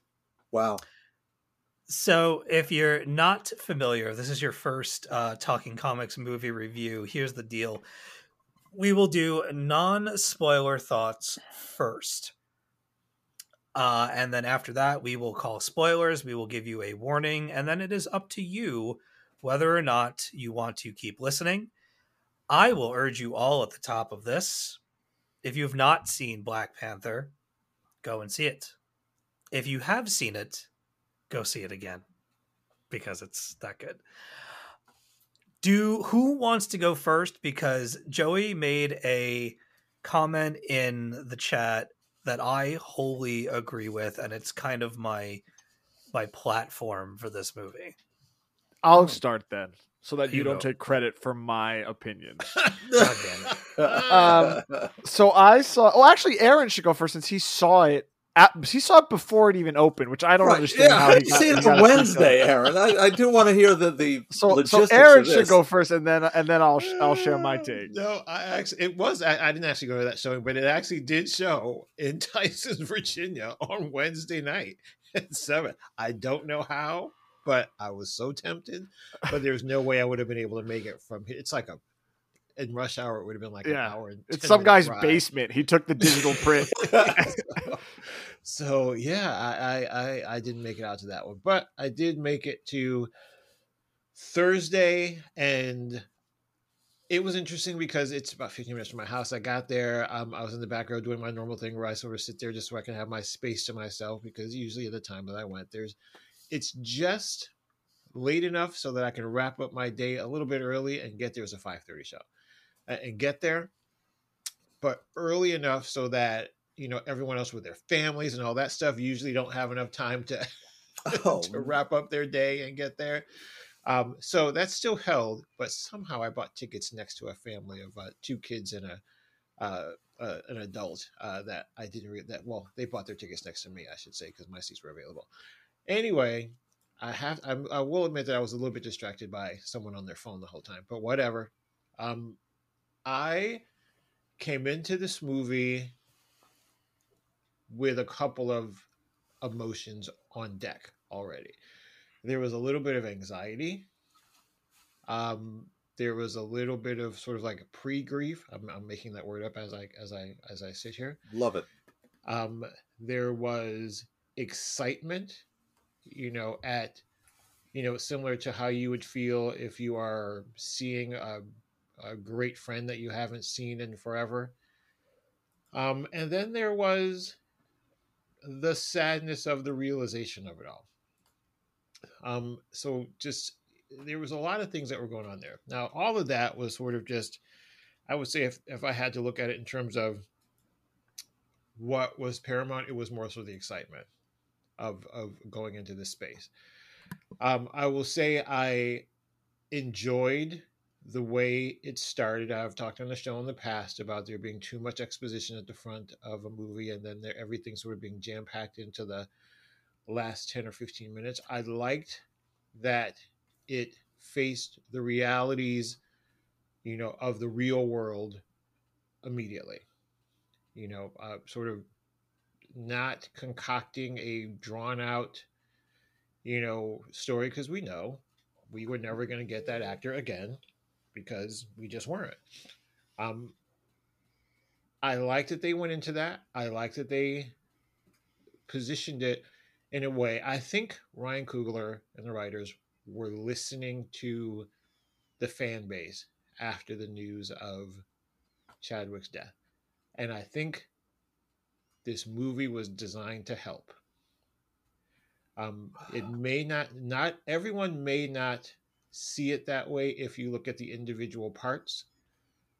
But if you look at what the total was, I think this film was meant to help and to give everyone an opportunity to do exactly what they're doing now, and that is talk about the loss, Walk through the stages. Yes. walk through the stages, and Yes. enjoy the beauty at the end of it all.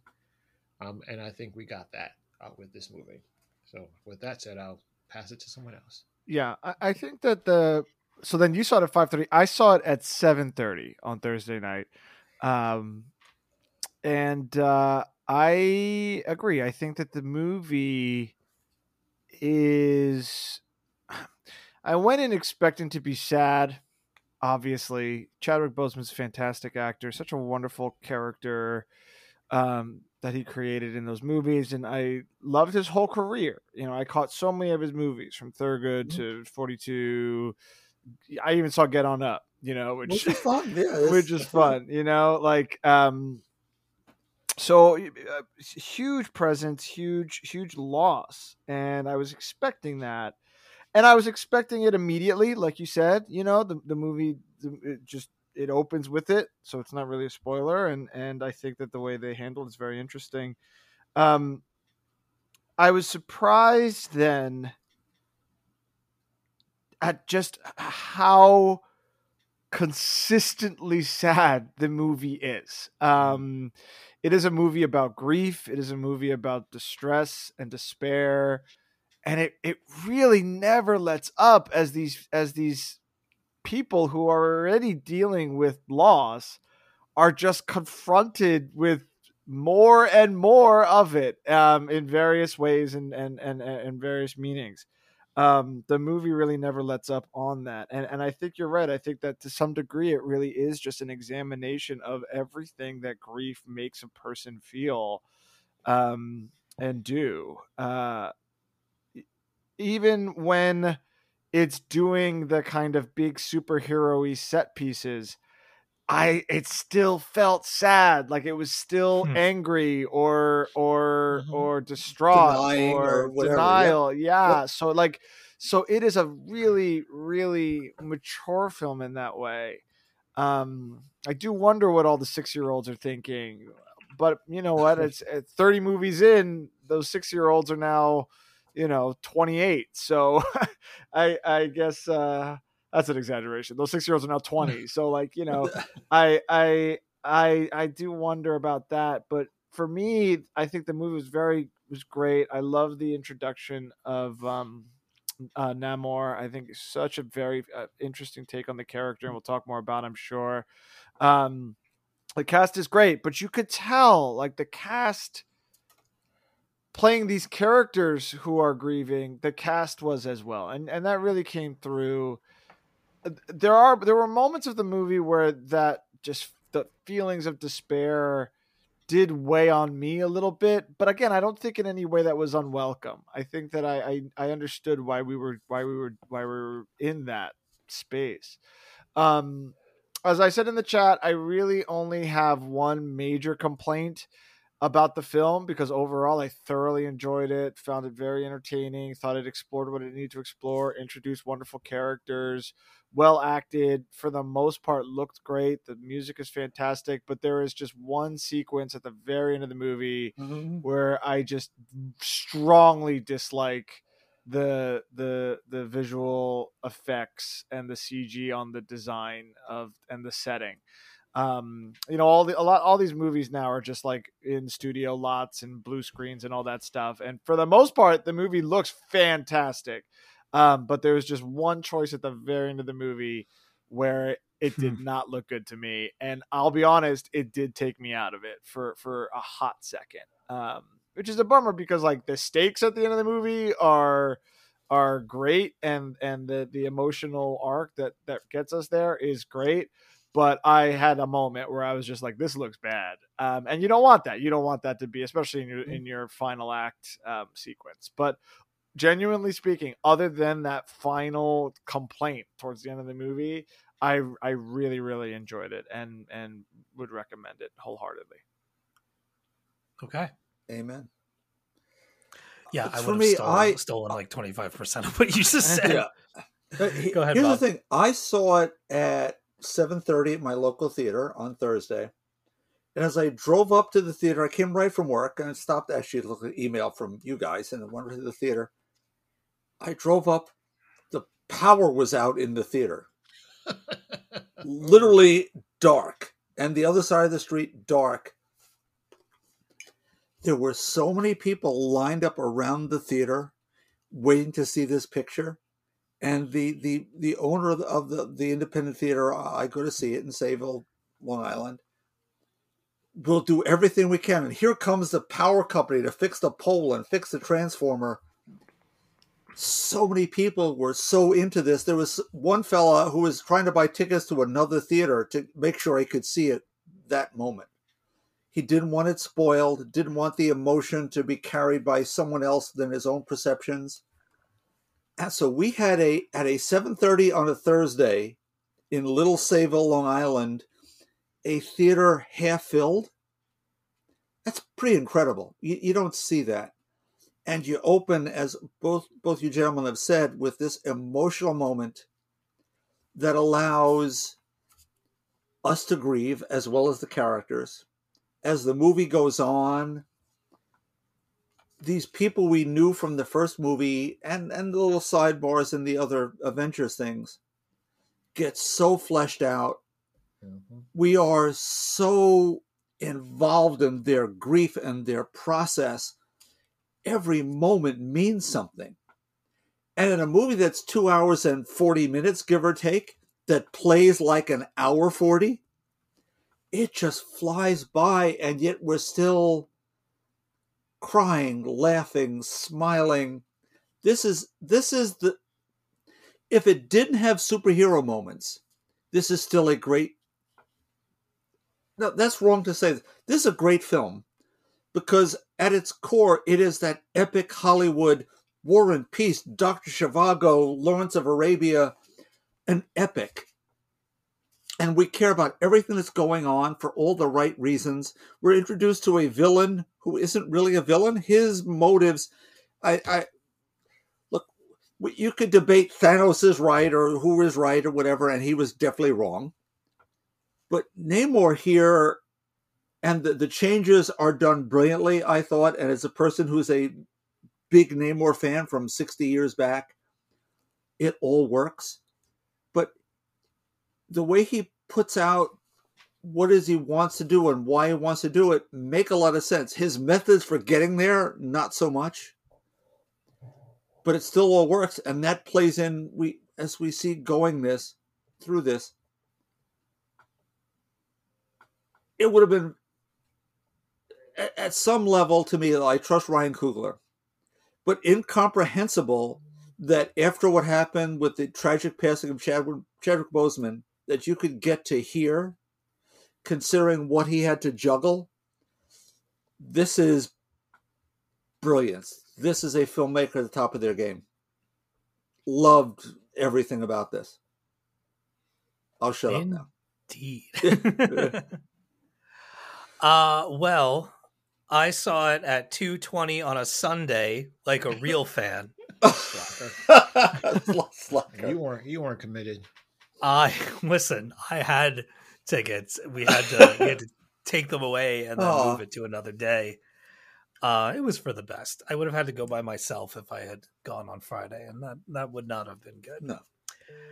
Uh, So I cried Yes. probably through the first 15 minutes of this movie. Uh, I guess I'll I'll save it for for spoilers, I suppose. But man, when Joey said that this movie is sad, I have to agree with him. There is a deep and abiding sadness that is permeating throughout this movie. It's as if Ryan Coogler went to like the Jeff Lemire School of Sadness and and made this story about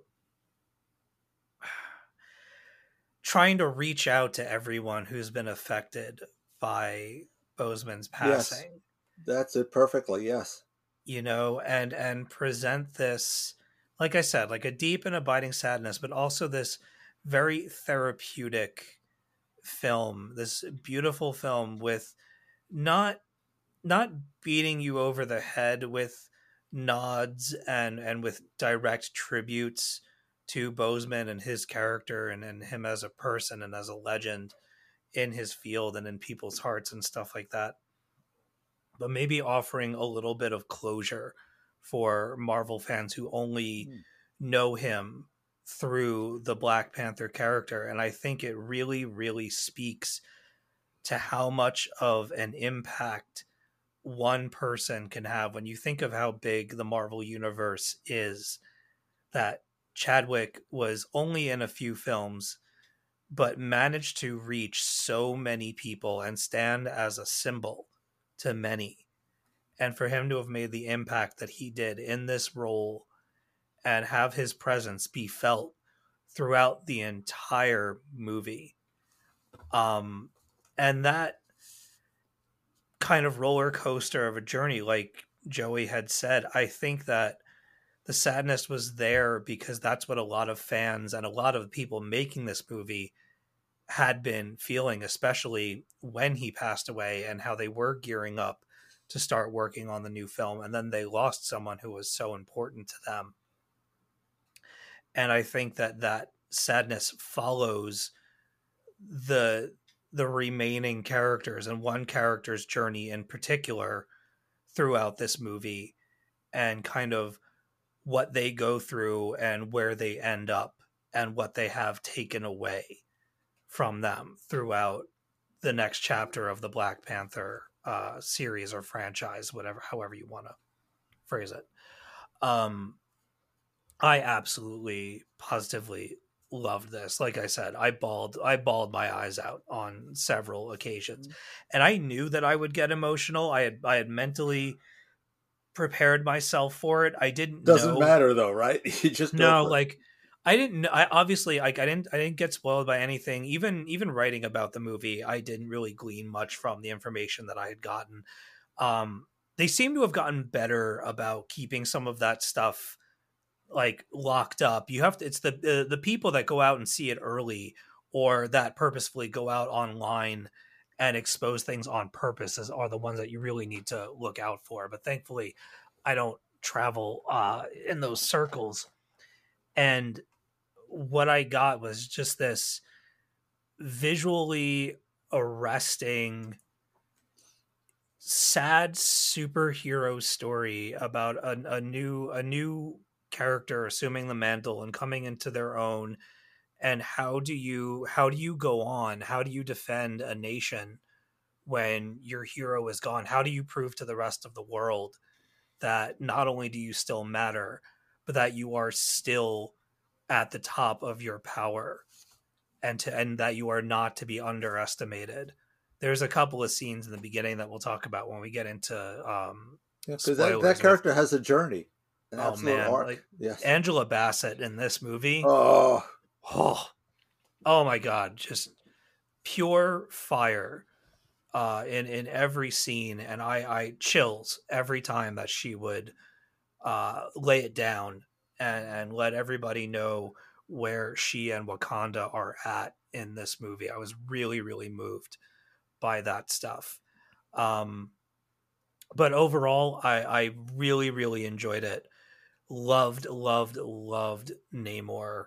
Um i still think that marvel is kind of we saw the trailer for uh the little mermaid ahead of of the movie and the one thing that disney's doing with a lot of these live action stuff is i'm a little surprised by how dark their lighting is for certain things and i was wrestling with it throughout this movie where we're deep deep deep underwater so you're not going to get a lot of like light penetration down by where we are but um i couldn't just help feel like maybe they could have brightened things up a little bit when we were when we were down there uh and then i do agree with joey that some of the final act um there was one set piece in particular that when we were introduced to it i was kind of like wow really ooh that's a choice Yeah, you went with that. Okay. yeah like, like that's a that's a ooh. Yeah. um Who like- drew that one? right like oh man Let's Not find only them is the that- credits. And you, like not only is that ugly but you made it really big yeah, but anyway like it, not. But we'll talk about it. yeah, yeah, yeah, yeah, yeah. We'll go into spoilers in just a second. I just overall, I I really really loved it. I loved sitting next to Bronwyn while watching it. Her and I were holding hands Yeah. for oh, a vast majority of the movie, and just you know every now and again stealing glances at each other. I'm wiping tears out of my eyes, and I'm just leaning over to her and like this fucking movie. Yeah. I can't. End of the day, like those, those that like that thing that looks ugly. Uh, it doesn't matter because No. that's not anything No. that matters in this movie. You know, like like all of those big action set pieces that like superhero movies have to do genre wise. That is not what people are walking out of this movie talking about. You know, no. like People in my theater, I'm sure with you guys too, were emotional. You could hear the sobbing in the theater. There were in my screening, standing ovation at the end of it. People stood up Ah. and clapped. See, one of the things we can move into spoilers now. We're gonna we'll give Okay. everybody a warning. If uh if you've not seen Black Panther, we're gonna talk about spoilers now. So this is your chance to dip away, come back next week for another episode of the podcast. Three, two, one. Okay. So the thing that got me, I knew you could tell from the trailers that th- they show funeral footage Yeah. for T'Challa. I said to myself before I went in to see this movie, I said that's going to be the opening of the movie. They're going to hit you with it right at the start and and that's going to just bring the house down and set the tone for the rest of this movie. I expected this movie to be sad, but because it's this, you know, triple A Marvel blockbuster, I figured we would do the sad And move And on. then we would get into the super colorful, super bombastic, um, No. underwater sea adventure, big, you know, big CGI finish. And for the most part, that's what we got. But I never expected to, to for for the emotional journey to last the entire three hours that this movie is. Like it started right from the jump when the when the when the previews were over, when the coming attractions were over, and that Marvel logo, that silent Marvel logo with Yeah. all the Chadwick Boseman and Mhm. Black Panther footage in it. Oh my god, what a beautiful like! I we didn't get any any crying, sobbing people aside from me and Bronwyn in our theater. we didn't get a standing ovation, but what we did get was drop dead silence Silence. Yes. for the entire and we had a chatter next to us there were these two dudes that were just yapping it up like even through the previews just yap yap yap yap yap yap talking about whatever. As soon as the movie started they went quiet and i was like yes good job guys. Uh and that logo came up the entire a hush fell over the crowd. Everybody prepared themselves. And you get this absolutely moving gorgeous celebration of life for T'Challa in this absolutely just devastating sequence of of events of his his funeral and whatnot. When you and see his, I- when you see his coffin with the profile Oh, on it, yeah, uh, that's what I I, cried. it. I cried. I don't Yep. like crying in theaters because I don't like Oh. crying in front of I'm- strangers. I I- feel no, like see, I'm by myself, so I, I go for it. Yeah, but ah, I don't deserve you. To see you. me that way. Yeah. I just I I'm sitting there and I'm trying to hold it in and um I'm like, come on, Steve, be strong. You you knew this was coming. You don't have to cry. And I couldn't help it. I'm wiping tears. They're going into my my mask that I'm wearing because I'm still wearing masks when I go out. And I'm just like the whole top of my mask is getting soaked. And I I I could not believe how moved I was by all of this. And like I said earlier, for someone to have made such an impact, like I I've seen Chadwick in a few other films, but I mean, I know him as Black Panther. And I just could not get over how much my heart hurt in so many different ways during this sequence and what so many audience members and what the cast members and filmmakers behind this movie must have gone through and are going through as they're filming this and that that emotion pouring out of the screen for this movie i just i felt it washing over me like a wave and it was it was beautiful and i loved it.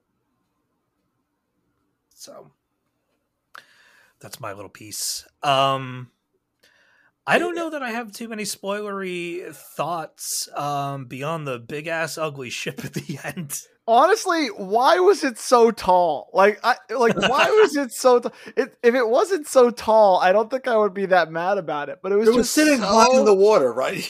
It was like Yeah. it was like it was like the old helicarrier design, like from like the Yeah. seventies comics, just like in the water. And apparently, it, it had just like this one little like subwoofer that was making it float. That that Namora understand. Like that, I was just like shocked. I was like, of all of the places and all of the like visual design you could have done, all you did was put like a forty foot tall silver dome in the middle of a the Atlantic Ocean, and that's where your final fight is going to be.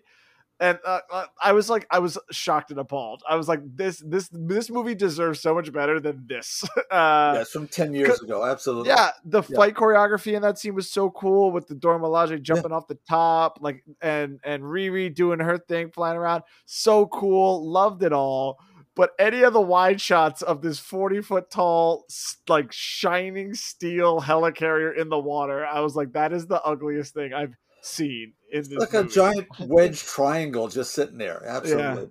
I think I expected because there was so much of that, well, let's call white space in the middle of the ship, um, that was not being used, with the exception of them running up and down the side. I expected there to be internal scenes at some point where there Yeah. would be something. Oh, like, I hadn't thought of that, but yeah, you're I just- absolutely I right. just- yeah, like the, the- like the, there was so much first of all Talokan, all that, like the all there was so much of like Nakia standing on the beach by like that pyramid. I was like, do it there. Like, do like, there, yeah. literally anywhere else than where we are right now.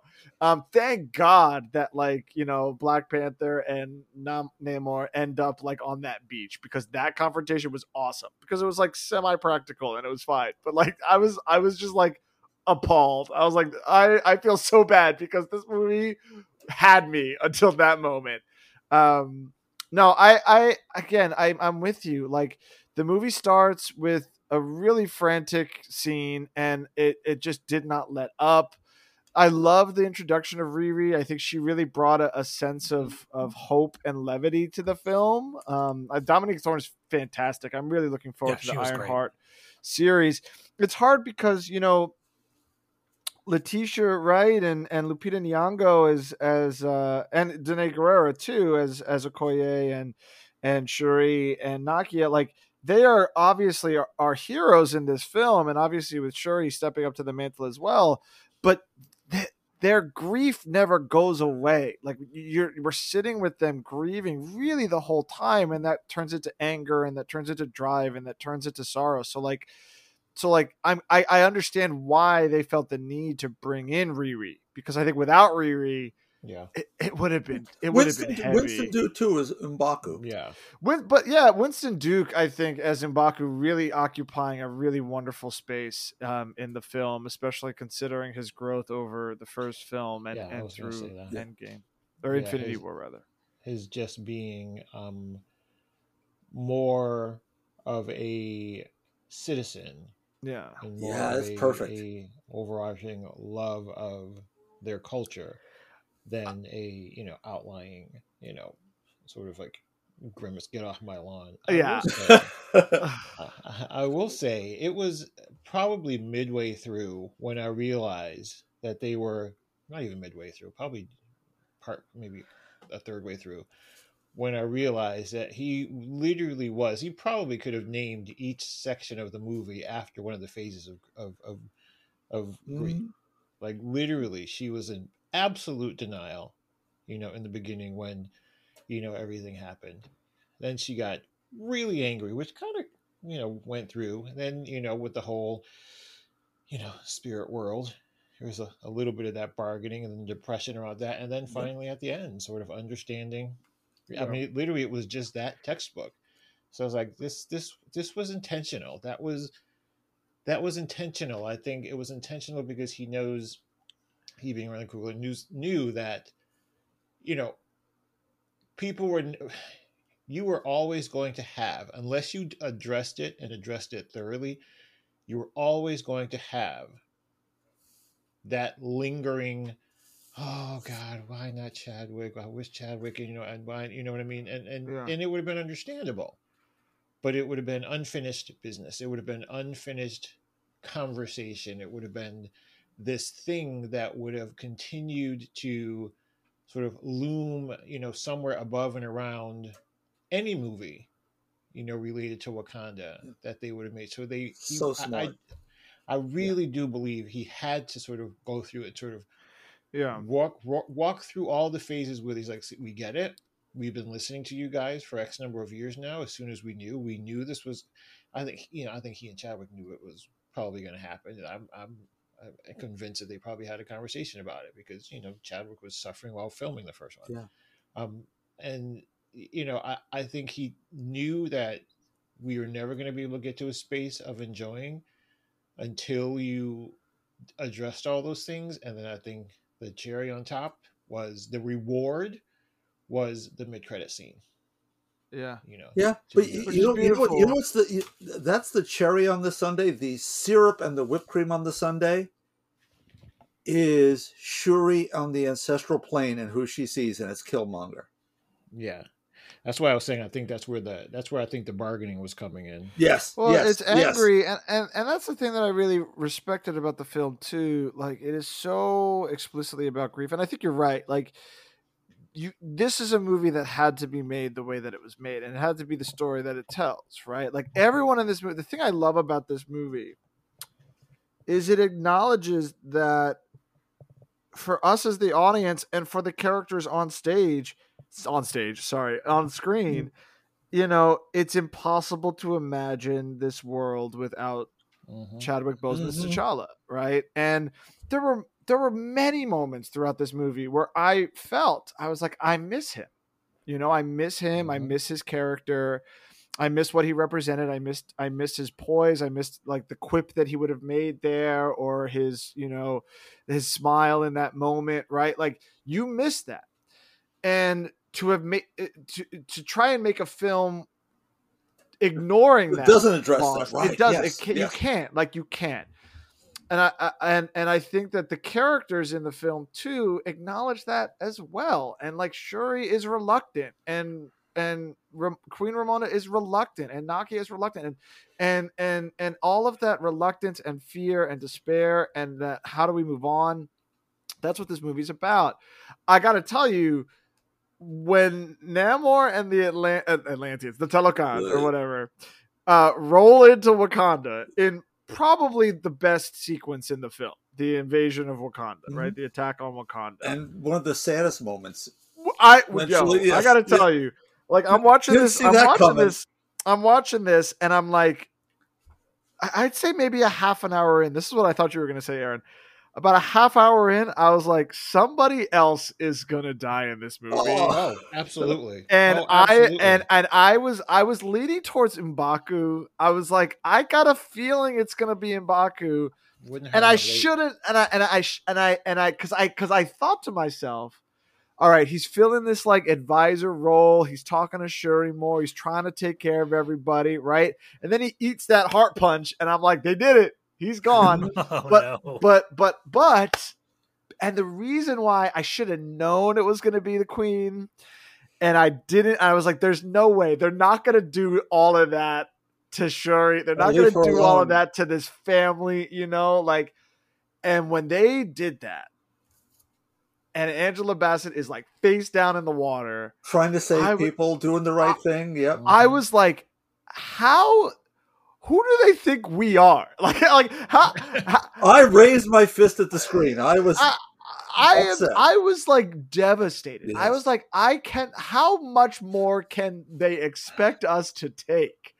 Because she eats this movie for the first hour and a half. Yes. She is like The She she is queen of Wakanda and she that opening scene when you know it's like one year later and oh, when they're in the courtroom. Yeah. she's they're at the UN and she like she like like curb stomps the United States shift and that French that French um the Secretary of Yeah. State too.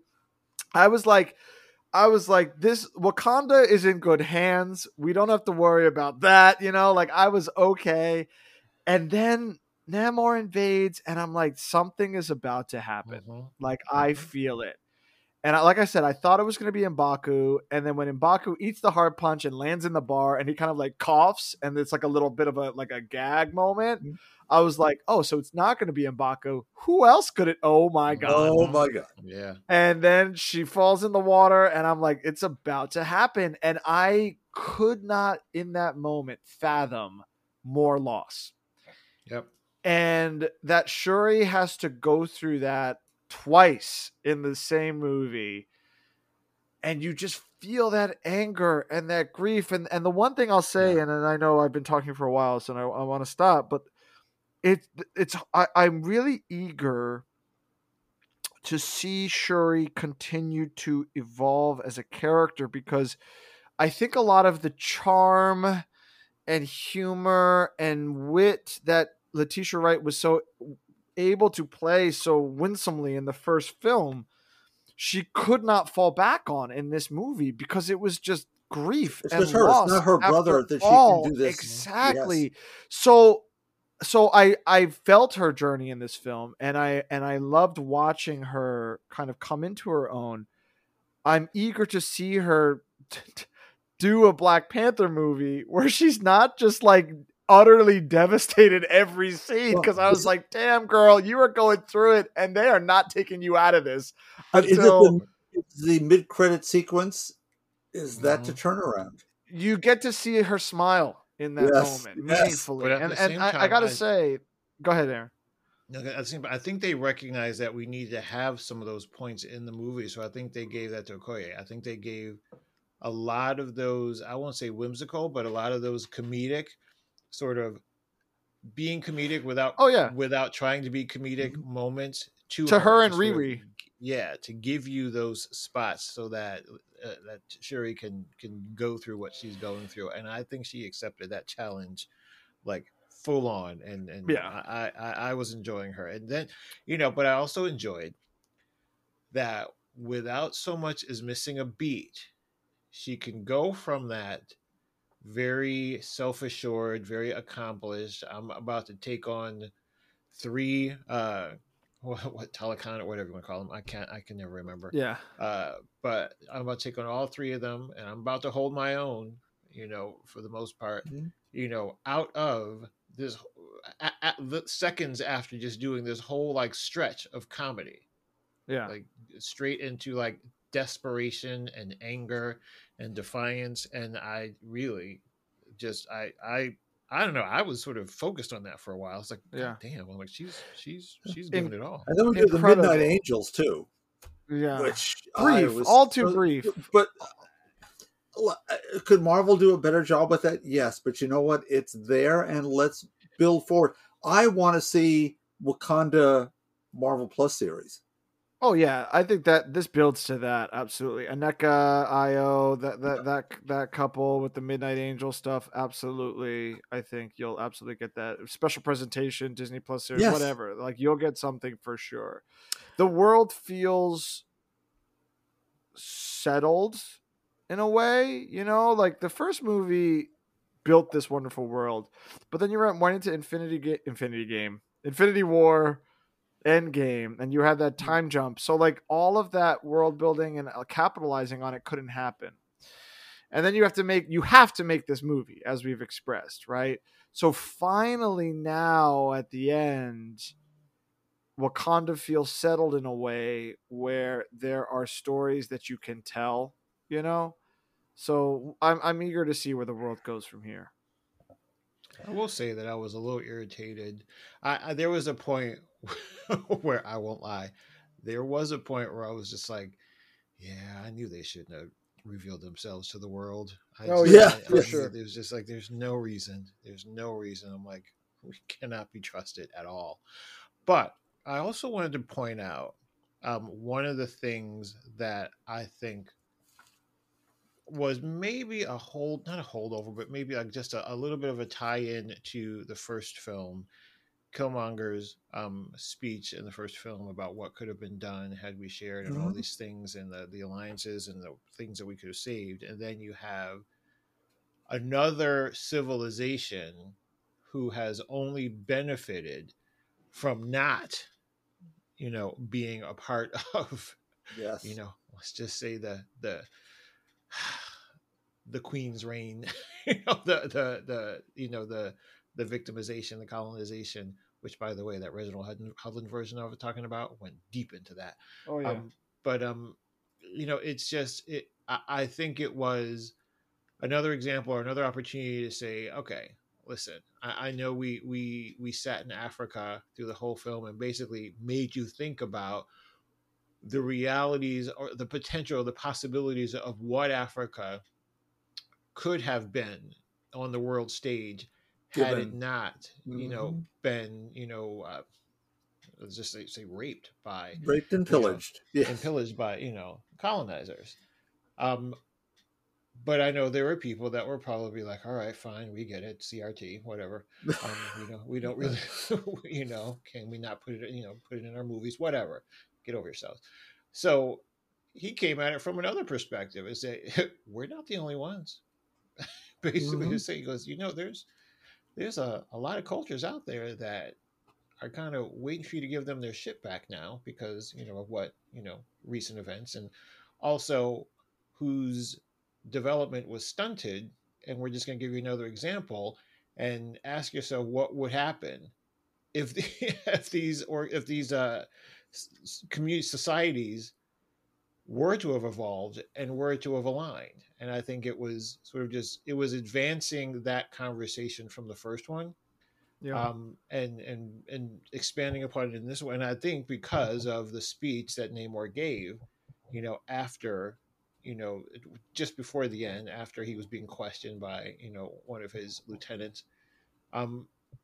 it means it's going to probably continue to be a theme. Th- th- Them, these societies, again, we don't want. We have seen what you have done. We don't want you in our space like that. But we will entertain, you know, you knowing that we are here. Yeah. Um, which I thought was just like a boss move, to be 100 percent honest with you. Sort It's of not- like, yeah, you want to be us, don't you? it's not an easy conflict either because now you have these two powers who Mhm. represent you know colonized peoples that were never colonized at war with each other like it is the Yep. hardest it's like a, it's a really hard film to It's watch because that yeah. not only are you dealing with this grief, but then like the more kind of complex political what have Mhm. yous of the film and these two kingdoms, it's like yeah, all them all them white people up in Europe and America are like yes, yes, fight each other, yes, and and I think that I think that's why you have this kind of like shoehorned in interesting government CIA plot going on in the background too. So I, I I think you're right. I think we see this playing out in Thunderbolts. I see we th- see this playing out moving forward too as you have these two powers who should be teaming up to, you know, really save oppressed peoples in the world. Well, we have that we have that recap moment where Namor is saying, "We're aligned." They may not realize it quite yet, but I, I've made alliances now. I've made inroads. Yeah. Yeah. Yep, that's, yeah, that's the one I was talking about at the end, where he's basically calling. I was like, no, this. It looks like I yielded out of you know being beaten, although I was smacked down, but there's value in that. Yeah. I but what I when they need us, they'll call us. what I love about Tenoch Huerta's Namor yeah, let's go for this because he is so great in this. is I even in that final moment, he, you never quite view him as the good guy. You know, like there is he is the unlike other quote unquote anti-heroes that we've seen in the last couple of months. Um it, Tenoch Huerta's Namor is so nuanced he's Mhm. charming he's he's he's he's he's always there's always a little bit of malice but there's a nobility and there's a justification. He's a very complex nuanced character. And even in that moment when at the end he's like oh yes i never yielded. We are now aligned. He also has that line where he's like and now wakanda will rely on us. Us. And I can ask them for what I want, right? So even when he, well, even when you are confronted with a, a potential kind of like heroism in him, there's still that kind of, "Mm, I don't know, you know. It's like, and that I think is the mark of a true anti-hero, not just like brutally murdering people, you know. No, he's he's the uh, Namor of Bill Everett and Stan and Jack. He is that guy yeah, that, in the space of one issue, could team up with Doctor Doom and fight him by the end of the issue because he realized I kind of made a mistake here. He's he's so perfectly cast, so perfectly acted, so perfectly written here. Uh, I had some friends, older guys, complain, "Oh, he's not." Yes, he is. Look, Ryan Coogler made a, a brilliant decision in that after Aquaman, you couldn't do the same kind of Atlantis you did before. Because people who are not us, who wouldn't understand Namor comes Mhm. first and all the rest of it. So they found these Mayan myths that now tie into the conquistadors and the European invasion of Central America. And it all ties together in this. And it, it's really done in a sort of shorthand. You get to see his origin in, the, in these montages. They are emotional and deep, no pun intended. And you, you understand him. You don't necessarily agree, but you can see his point of view and that this talented actor could play the various shades of this not even scene to scene line to line as you can watch his expressions yeah. brilliant choice across the board uh, on this i i'm I'll look i'm a namor fan from way way back and yes would i have wanted to see namor mckenzie blah blah blah yeah you know what this was perfect this was Uh, spot on I tell you what, though, get ready for that mini series from Marvel Comics next Oh, year. I want to see it. I want to see. I want to see the. I want to see the Disney Plus version Yeah, too. Ne- Namor being like, oh, uh, in the comics, you know, illustrated by, I don't know, Humberto Ramos or somebody, Yes. being like, you know, being like, oh yes, in my language, Atlantis is actually pronounced Talokan. Talokan. Yeah, You know, and it's just like, all right, wipe our hands of that one. Yeah. Check, check, check. Marvel Comics now said in Talokan. You know, um, get ready for that.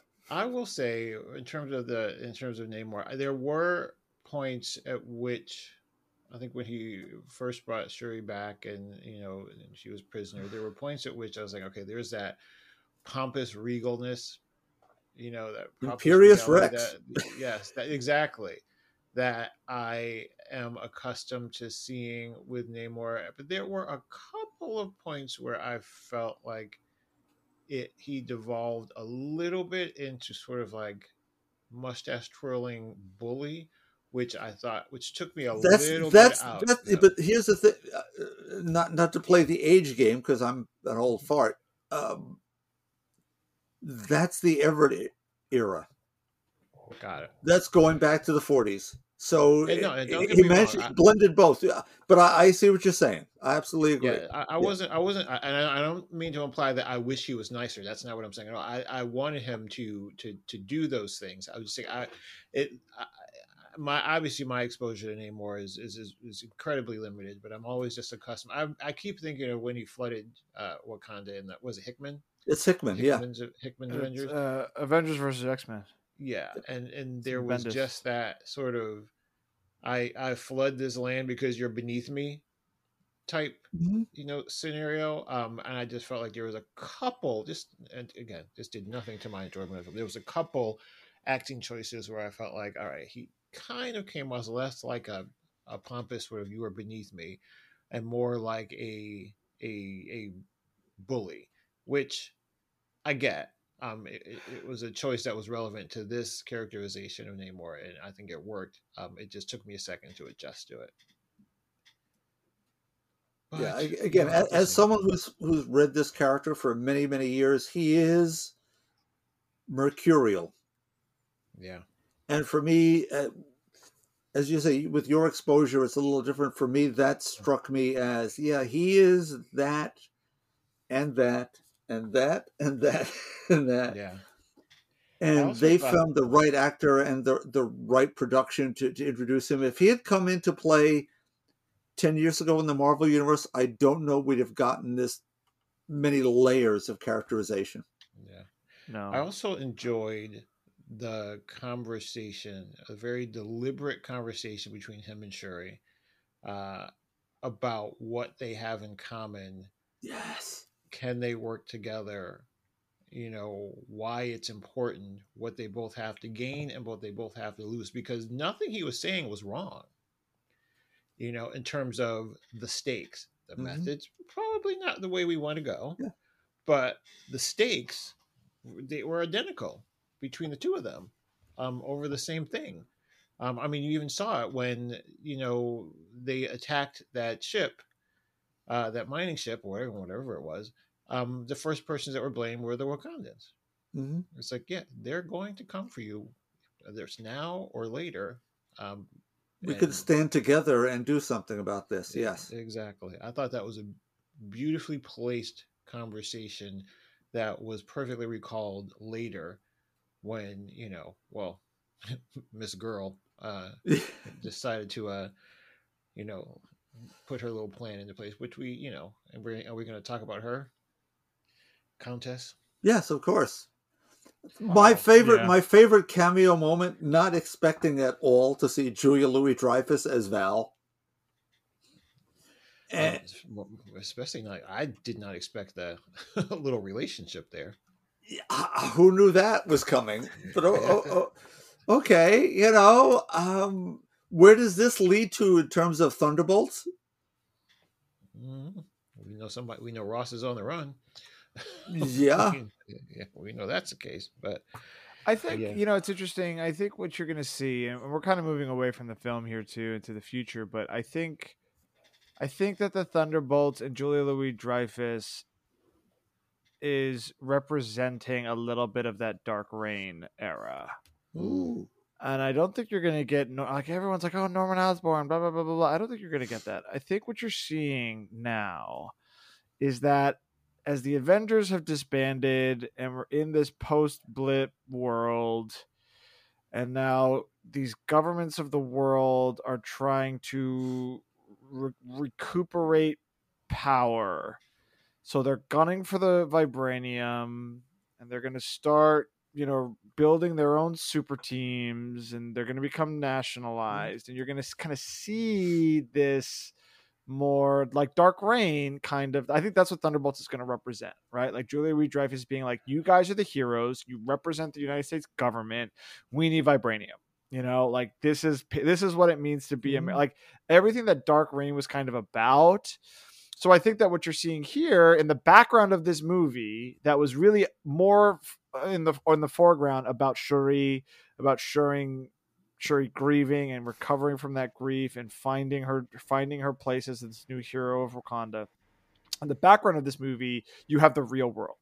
And that real world is all of the machinations of these like, you know, government powers, like, you know, finding like trying to mine resources and those resources are literal like mm-hmm. vibranium and tech and all that stuff but also superpowers and i think that's what you're seeing in the background i think julia louis dreyfus as this kind of cia director representative represents that and that that's what i think you're going to get Great. Which could right. include the Red Hulk. no we're not getting a red hulk Come Like, on, I, want the am Red Hulk. so- It's played by Harrison Ford. I, I, you're, we're not getting a Red Hulk. It's it Okay. is. I, I don't understand. Like the Red Hulk. I read the Red Hulk. I read Jeph Loeb's Red Hulk, and it was the worst thing I've ever read. so like, I don't understand why there's so many like. okay, there's such a Red She-Hulk. I want the. Red She-Hulk then. I was gonna say, why are you gonna have Harrison Ford and his brittle bone disease go up there and try to do stunts? You know, being, being the Red Hulk. Do you think Harrison do, Ford's man? putting on a tracking suit? Absolutely no. not. Nope. Uh, Please. Guarantee Steve, how, you that Steve, how are you feeling? We haven't heard from you in a while. I've just been listening. I've just been having a good time. Um, I mean, I I don't, you know, you guys went here, there, and everywhere, and I agree with with everything that's been said. I I think one of the other larger things for me, I did have an Angela Bassett um little tidbit, if you'd like it. Yes, uh, as regards to her her death in the film, she actually objected to the death at first. Oh. She went to Ryan. She said, "Why? You will rue the day. You will rue the demise of Ramonda. People are going to be so upset." hmm And then she says, uh, Director Ryan Coogler was quick to point out that no one's ever really dead in the Marvel Cinematic Universe. Uh, he was like, Angela, I know, I know, but look, to die is not to really die in this world. Uh, it doesn't really have to mean that. So he said all kinds of crazy things can happen. So take that for what you will. I don't know if that means that we're going to see her in the ancestral plane going forward or if she'll return in some way. Um, I don't think she's going to return. I think that we could possibly see her in a Disney Plus series or a Black Panther 3 as part of the ancestral plane for sure. Um, but I don't think they're going to be doing any like X-Men style resurrections for Ramonda. Um, one of the big takeaways for me from this movie, you know, we talked about the sadness and everything. Um, I have not forgotten the kerfuffle that uh, Letitia Wright was involved with uh, during the making of this movie with sharing misinformation about uh, COVID and vaccines and stuff like that. And I do have to admit that it colored a little bit of my excitement, not necessarily for the movie, but for her. And I think it it really really hurt when that stuff came out because I loved Shuri in that first movie. And I loved Letitia Wright in that role. And I was really, really afraid of what that would do for this movie and if, if it would affect the performance for me. And while it's still in the back of my mind, because I have a long memory when it comes to some of that stuff, I do have to say that her performance was tremendous and that I really do enjoy it's one of the few times that I've been able to accept the person and then the character. Uh, I can't say that that'll be the same for when Evangeline Lilly comes back as Hope Van Dyne, but we'll see. Um, I was wrapped up in Shuri's journey, and we talked about how sad the movie is and how angry the movie uh, feels at times. And I think that very much mirrors the Shuri's journey toward becoming the Black Panther. And I think that this is one of those movies that the more you watch it, the more those things will align. And I think it speaks to how brilliant Ryan Coogler is as a filmmaker. Yeah. And he he just he knows what he's doing. And he knows how to match the story with the characters and and create this perfect marriage for them. And you know, people have kind of been speaking very broadly here, but a lot of people I see a lot of stuff online. Uh, I listen to a couple of podcasts, and I, I get kind of like the temperature of the room when it comes to the Marvel stuff. And there are people that feel like we've hit a saturation point with this stuff, and that uh, the thrill of the Marvel stuff kind of left them after the Infinity War stuff ended, and they don't really know what the trajectory is of these newer movies and what they're building toward and they really don't see the connective tissue between you know these new phases of movies and stuff like that.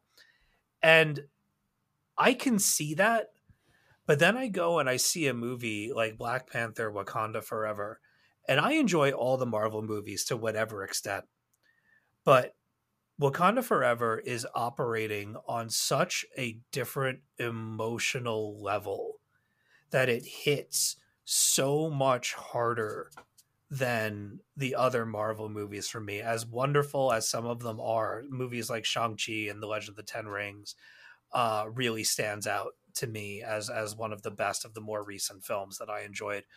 But Wakanda Forever, that scene of uh, Queen Ramonda and Okoye and Okoye comes back and and she's being she's being Mm. banished from the Dora Oof, Milaje, yeah.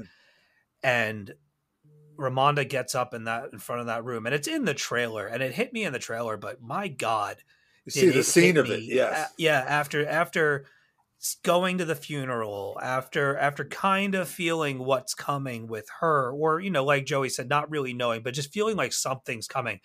And she's in the middle of that, that room, and she shouts, "She's like, my whole family is gone."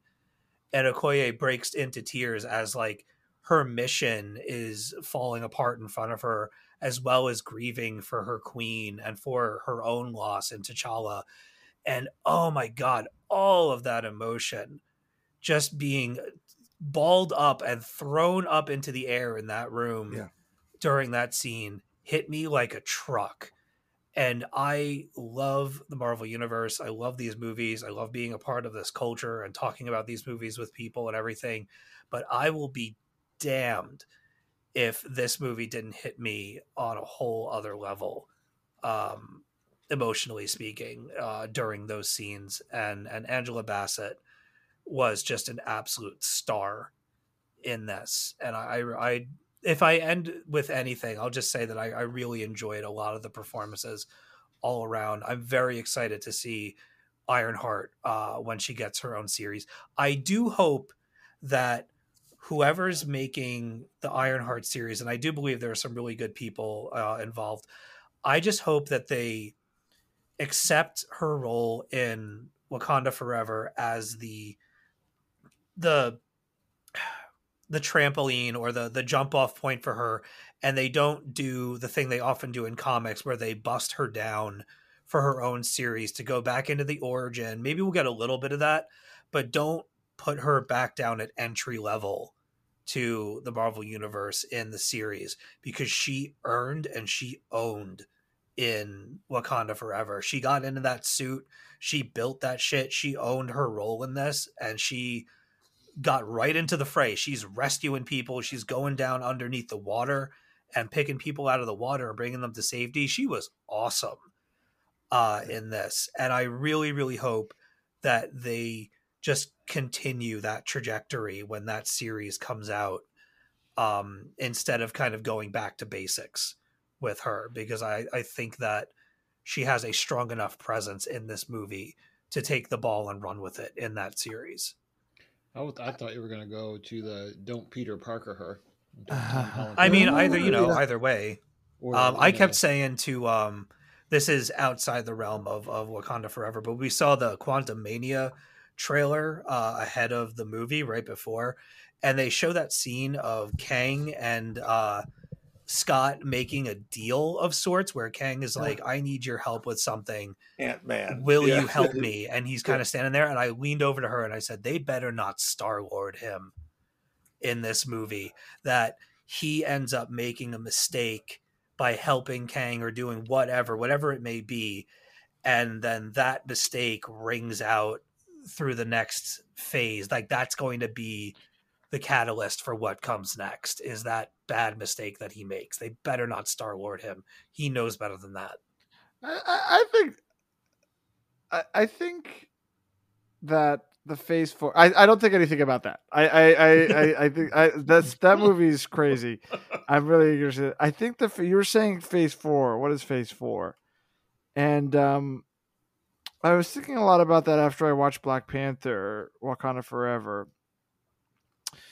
And it's funny because phase four the Kang stuff, the the the upcoming Secret War and and Kang Conqueror, blah blah blah. That really starts with Phase Five, and that starts with Ant Man, absolutely for sure. And I think you got a little bit of it with Loki, absolutely too. But the rest of Phase Four, you think starts with with WandaVision, and uh, it's about it's about that transition after intense loss. Like every movie is about that. It's about coming to terms with who you are. It's about coming to terms with who you are in this world. It's about dealing with loss. It's about fear of being inadequate. Like every one of these movies is dealing with that transition. And phase four was well. uh, absolutely, and and Phase Four very much is a transition away from Thanos and Infinity War and into Kang and what's coming in Phase Five.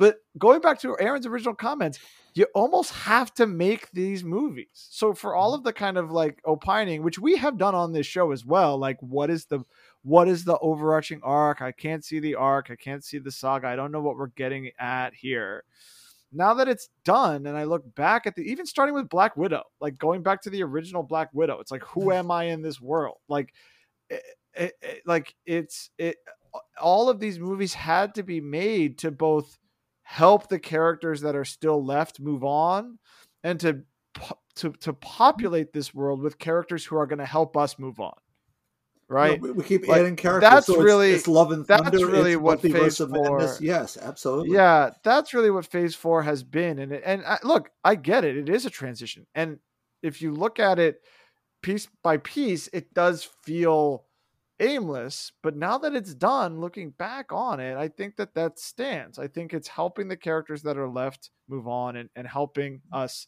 find new places to put our hats uh, so that we can move on as well. So I, I really think Phase Four. I'm gonna look back on fondly, you know, especially like Wandavision is in there, you know, like I love Love and Thunder, Shang Chi, you know, like there are movies in here and TV shows in here. She Hulk, you know, like even She Hulk is about that to some degree, like I'm feeling inadequate and how do I move on from this? Like there are things in all of these Phase Four films that I, I'm taking away, and now we're gonna get into our big punchy universe spanning saga with Kang, and it's going to be amazing because Jonathan Majors is in 97% of the movies that are coming out in the next five years.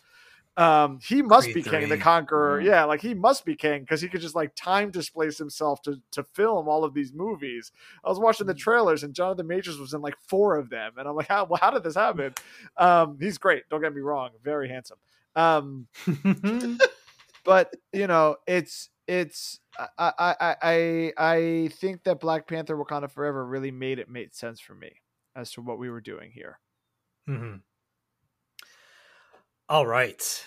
Does anybody have any final thoughts? Anything else that they want to say? I'm sure I'll think of something in the middle of the night, but Exactly. All right. Um, speaking of losses, Ugh. we have uh, two little, uh, not little, major bits of, of news. Uh, I don't like to end the podcast on a sad note, so let's maybe make this a bit of a, a celebration of life instead. So we had two uh, significant comic book creator passings this past week, and um, I uh, just want to get my notes out here just for a second. Bear with me. Uh, legendary artist Carlos uh, Pacheco had passed away at the age of 60. Comic book artist, um, obviously a great presence in the comic book community, uh, whose passing has affected a lot of people uh, this past week.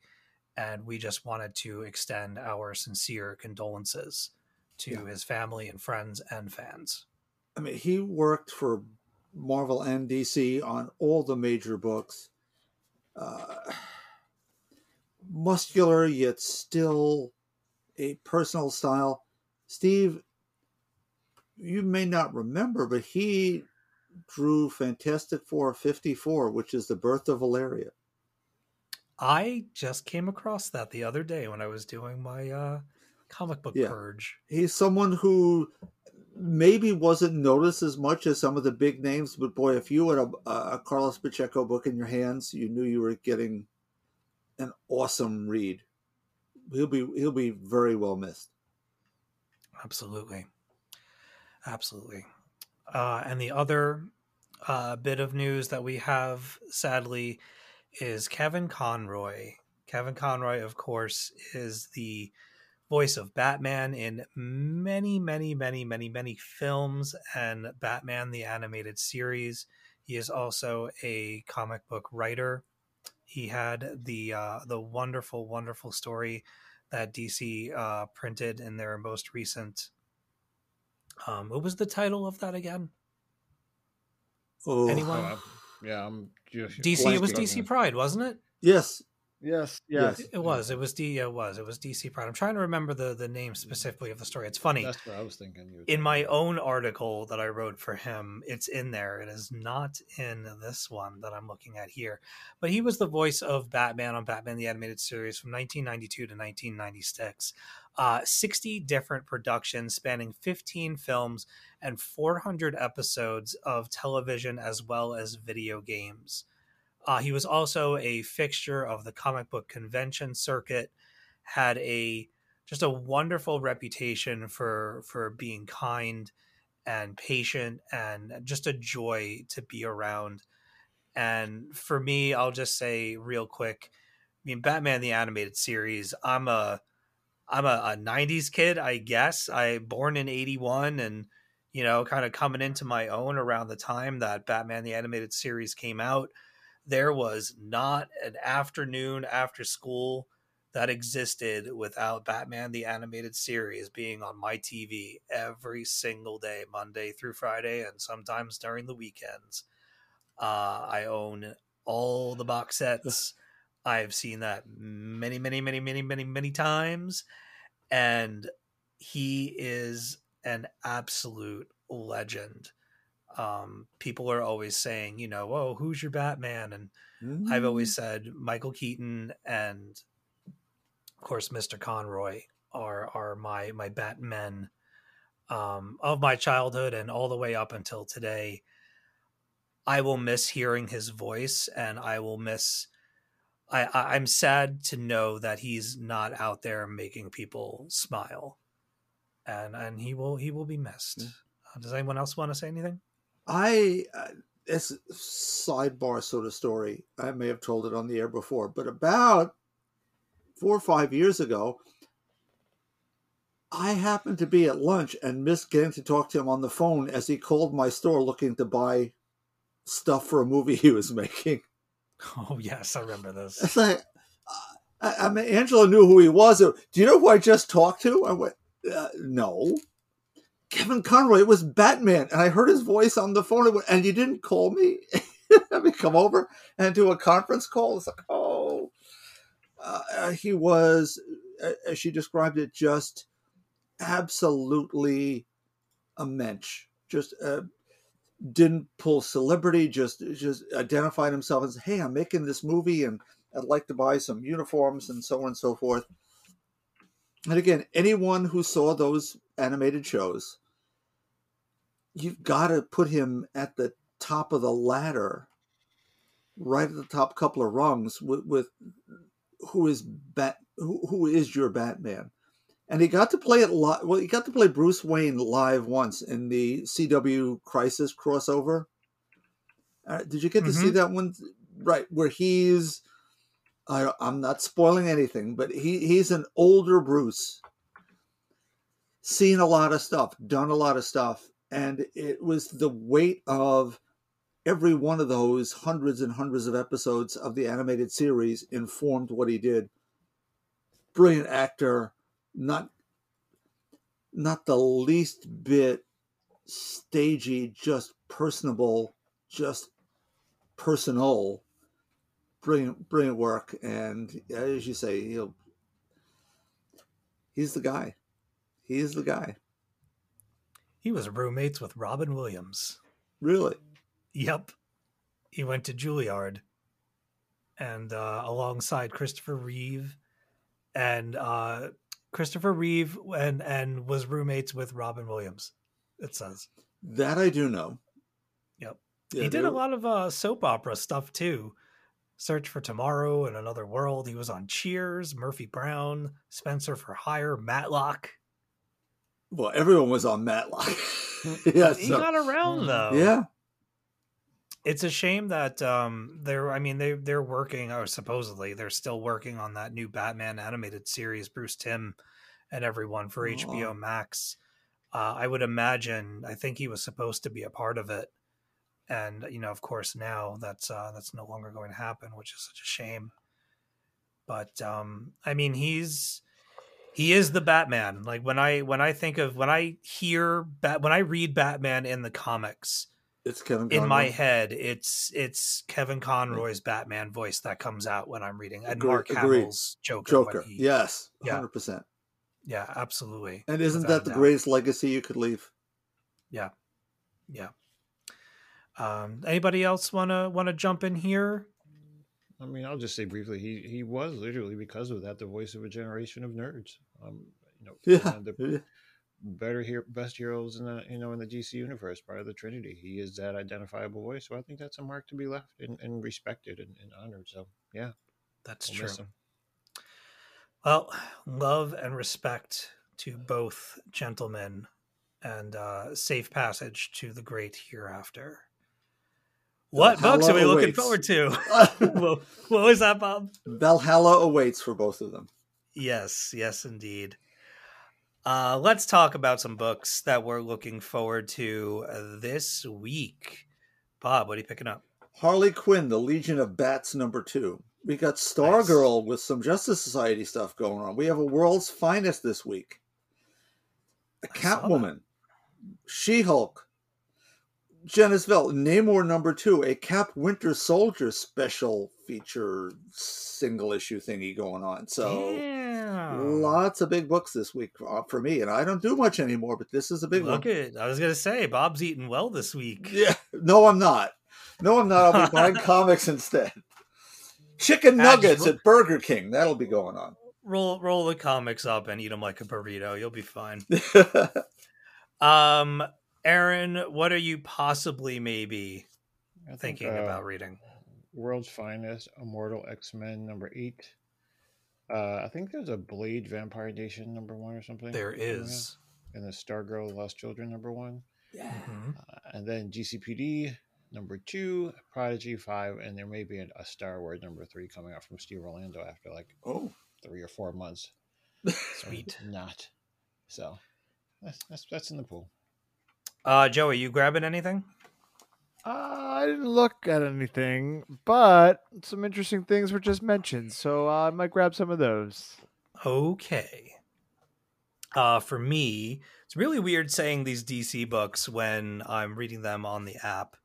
but um, I hate being a month behind, especially when we do lightning rounds. But here goes: uh, Batman, One Bad Day, Mister Freeze number one's coming out, Catwoman number forty nine, Nightwing ninety eight, Stargirl, The Lost Children number one, World's Finest number nine, and there was like two or three others uh, that I'll probably throw on my list, especially Harley Quinn.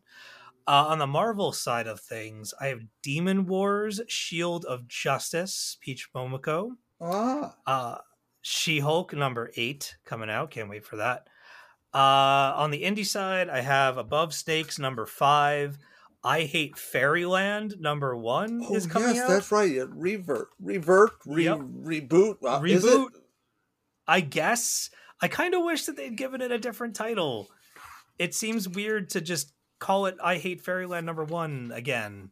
Like Return to Fairyland might have I don't know. Yeah. Whatever. What do I Return to? Oz too. Yeah. I'm sure I'll love it. I probably should keep my mouth shut. Uh, there's a new book coming out, Chroma number one, that I'm going to check out. Parker Girls number three from Terry Moore. Shirtless Bear Fighter two number four. Uh, Something is Killing the Children proper uh, number 26. 10,000 Black Feathers number three. And uh, Voyages? Voyages? I don't know. There's something something V O Y A G I S is coming out from Image. I'm gonna go check it out. It has a really really cool cover, and it's one of those like single creator writing, art, coloring, all all the things books. And I haven't seen the interiors, but just from the from the cover, I'm like, oh, I'm going to at least check that out. So, those are my books coming up this week. And I believe that's going to do it. Does anybody have any closing statements they would like to share before we get out of here? Nope. Nope. Okay. Joey, nothing? Don't wake them. Okay. He's, he's already he's already sleeping.